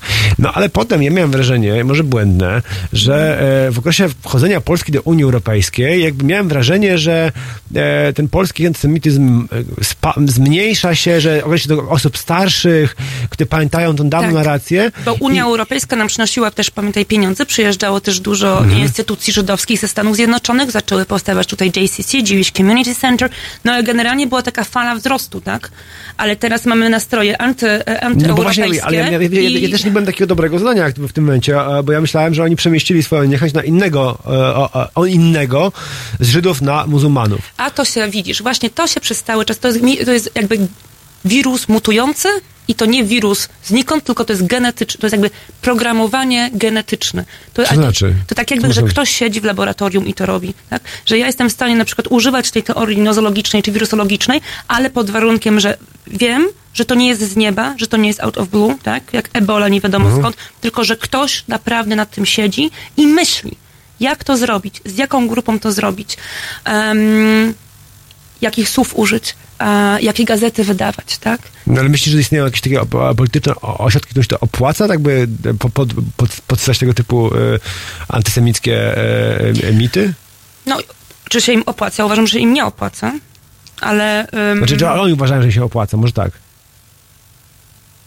no, jeżeli tak jest, Mhm. jeżeli mają taką wiarę, to znaczy, że w Polsce, e, że w Polsce nie jest dobrze. No ale wiesz, na przykład, ja, ja znam co dwa przypadki, gdzie takie rzeczy zachodziły, może takie udowodnione twardo. To znaczy, jeden to są tak zwane e, czarne sotnie, czy czarne setki e, w carstwie rosyjskim, kiedy dochodziło do silnych ekscesów, czy tam protestów przeciwko ca carowi i jego polityce, kierowano za pomocą służb specjalnej, czyli ochrany, uwagę na Żydów i starano się ich winić za kłopoty gospodarcze, albo kierować nastrojami i to jest udowodnione, to są jakby y, opisane historycznie bardzo dokładnie. Mm, y, dru- To jest jedna z takich y, sytuacji na przykład. No, sytuacja na przykład w Auschwitz, Muzeum Auschwitz-Birkenau, która miała miejsce, e, tak, to, to był też ten styczeń 2017 roku, Mhm. czy ten duży, duży krach dyplomatyczny pomiędzy Polską a Izraelem w związku z tymi polskimi obozami koncentracyjnymi i z tą ustawą, prawda, Znaczy nie z nowelizacją. polskimi, tylko jakby z tą hasłem. Oczywiście hasła polskich obozy koncentracyjne, tak? Hasło Mhm. polskie obozy koncentracyjne i nowelizacją ustawy. I wtedy zaczęły się nieprawdopodobne ataki przez social media na Muzeum Auschwitz-Birkenau. No i były zrobione bardzo, powiedzmy, konkretne, e, konkretne badania na ten temat. No i to nie były przypadkowe osoby i to były osoby, które były trole, tak? Mhm. Na pewno, no, dało się określić, dało się wyodrębnić te num- numery IP, jak to się Mhm, nazywa, tak. sprawdzić ich powtarzalność. Także jeżeli mnie pytasz, czy są takie środowiska, tak, myślę, że są. Czy im się to opłaca? Nie, myślę, że im się to nie opłaca, że to się nikomu nie opłaca. Ale mm, czy się boję na przykład? Bo, się mnie, bo to, są, to są pytania, które zadają mi czasem już, e, jak wyjdziemy z biura goście. Czy Żydzi polscy się boją? Czy ten antysemityzm jest Mhm. bardzo wyraźny w życiu codziennym? To muszę powiedzieć, że zaskoczę może cię, jest pewnie mniejszy niż em, obecnie w Belgii czy we Francji. Ale tam są jakieś rozumiem, napięcia e, między grupami muzułmańskimi a Dokładnie. żydowskimi. Tak, a tutaj po prostu jedyna, jedyny, znaczy to nie jest, no tak, jedyny, z którym się mierzymy, to jest, ale równie bardzo niebezpieczny. To jest ten, który się właśnie dzieje, dzieje w tych skrajnie prawicowych ugrupowaniach, które trafiają na bardzo szczególne grupy społeczne.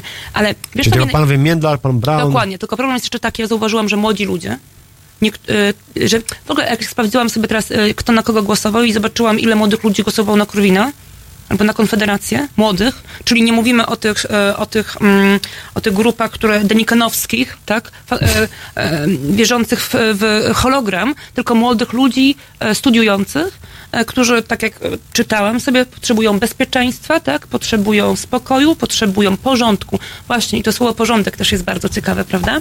Gdzieś to przeczytałam, potrzebują porządku. Nie chcą chaosu, potrzebują porządku. Tak jakby... Czy jest też hierarchii jakiegoś takiego... Tak, tak, tak. Tak jakby ten element jakby... Ja myślę, że to są te grupy, które też bardzo dobrze by się odnalazły, odnalazły e, w takim uporządkowanym języku um, o ukrytej... mm, o, o tak ukrytego antysemityzmu, nawet nie tak ukrytego, no bo e, pan Brown mówi zupełnie, zupełnie wprost i się w ogóle tym nie przejmuje. I miał 11, ja jestem gdańszczanką, więc dla mnie to było bolesne. miał ile? Ponad 11%? 12%. 12%. E, Ja mam wrażenie, że też jakby taka tendencja, e, powiedziałbym, silnie nie- nie- nie- nierozważna na pewno pojawia się i w Izraelu, e, wśród partii prawicowych, które dominują O, w to jest bardzo Izraelu. ważny temat. I też, żeby ludzie nie myśleli, nasi słuchacze, mili słuchaczki, że e, Żydzi to tak są e, lewicowi. Szlachetne, Szlachetnie anielskie, lewicowe intelektualisty. Nie, nie. Jest bardzo dużo Żydów prawicowych, a, a na, skrajnie prawicowych, którzy się zaczynają dogadywać ze skrajnie prawicowymi, na przykład różnymi formacjami e, w Niemczech, w Bawarii. Przeciwko uchodźcom. Przeciwko muzułmanom. Przeciwko, czyli przeciwko muzułmanom.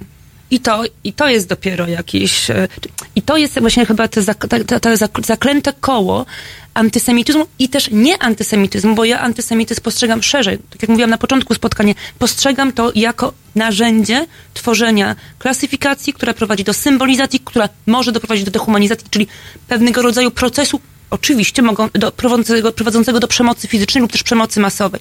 Ciekawe jest to, że em, ortodoksyjne środowiska żydowskie bardzo się boją takiej perspektywy.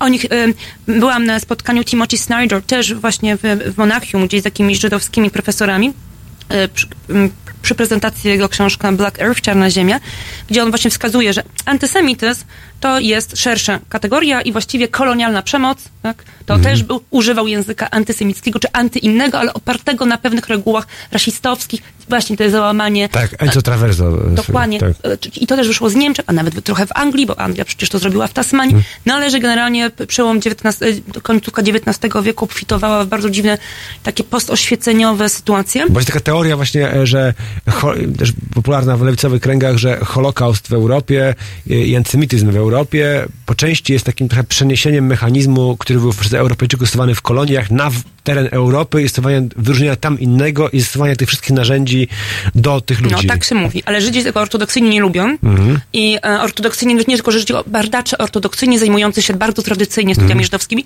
No tak, antysemityzm jest szczególny, antysemityzm jest żydowski, antysemityzm należy do Holokaustu i nie zabierajcie nam naszego antysemityzmu. To jest nasze.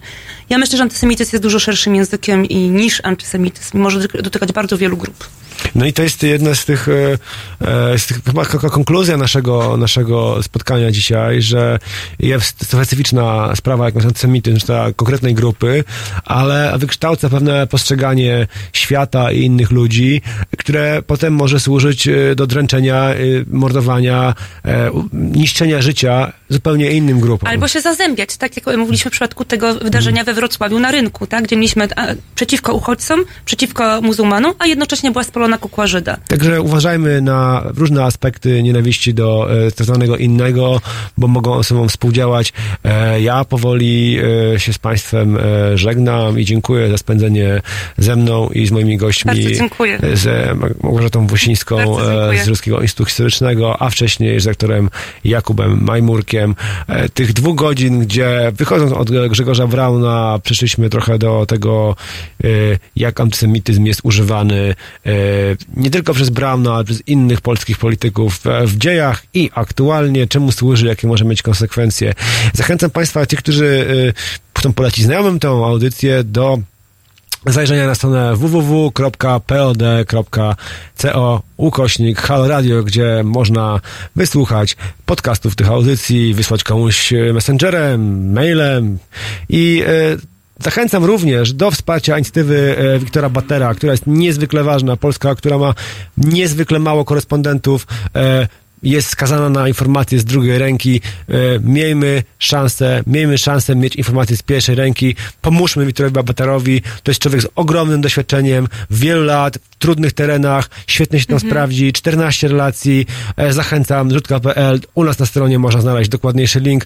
Pomóc mu pojechać. To jest w naszym interesie wiedzieć, co dzieje się w najważniejszym Dokładnie. e, rejonie aktualnie, jednym z kilku najważniejszych na śledzić świecie. przemoc, śledzić podstawy języka przemocy, które przechodzą w czyn.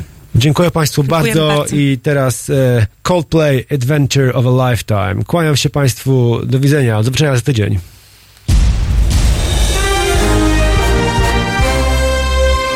Jutro. Od 13 do 15 Irina Nowochatko-Kowalczyk będzie opowiadać Państwu o wschodzie, który nie jest do końca tak bardzo swojski i cudowny. Od 13 do 15. www.halo.radio. Słuchaj na żywo, a potem z podcastów.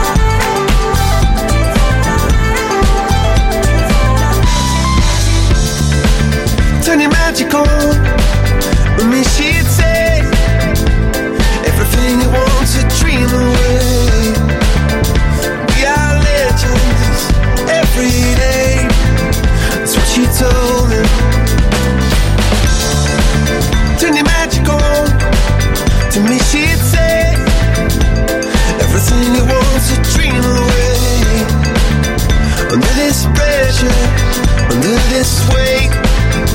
We are diamonds, and I feel my heart beating.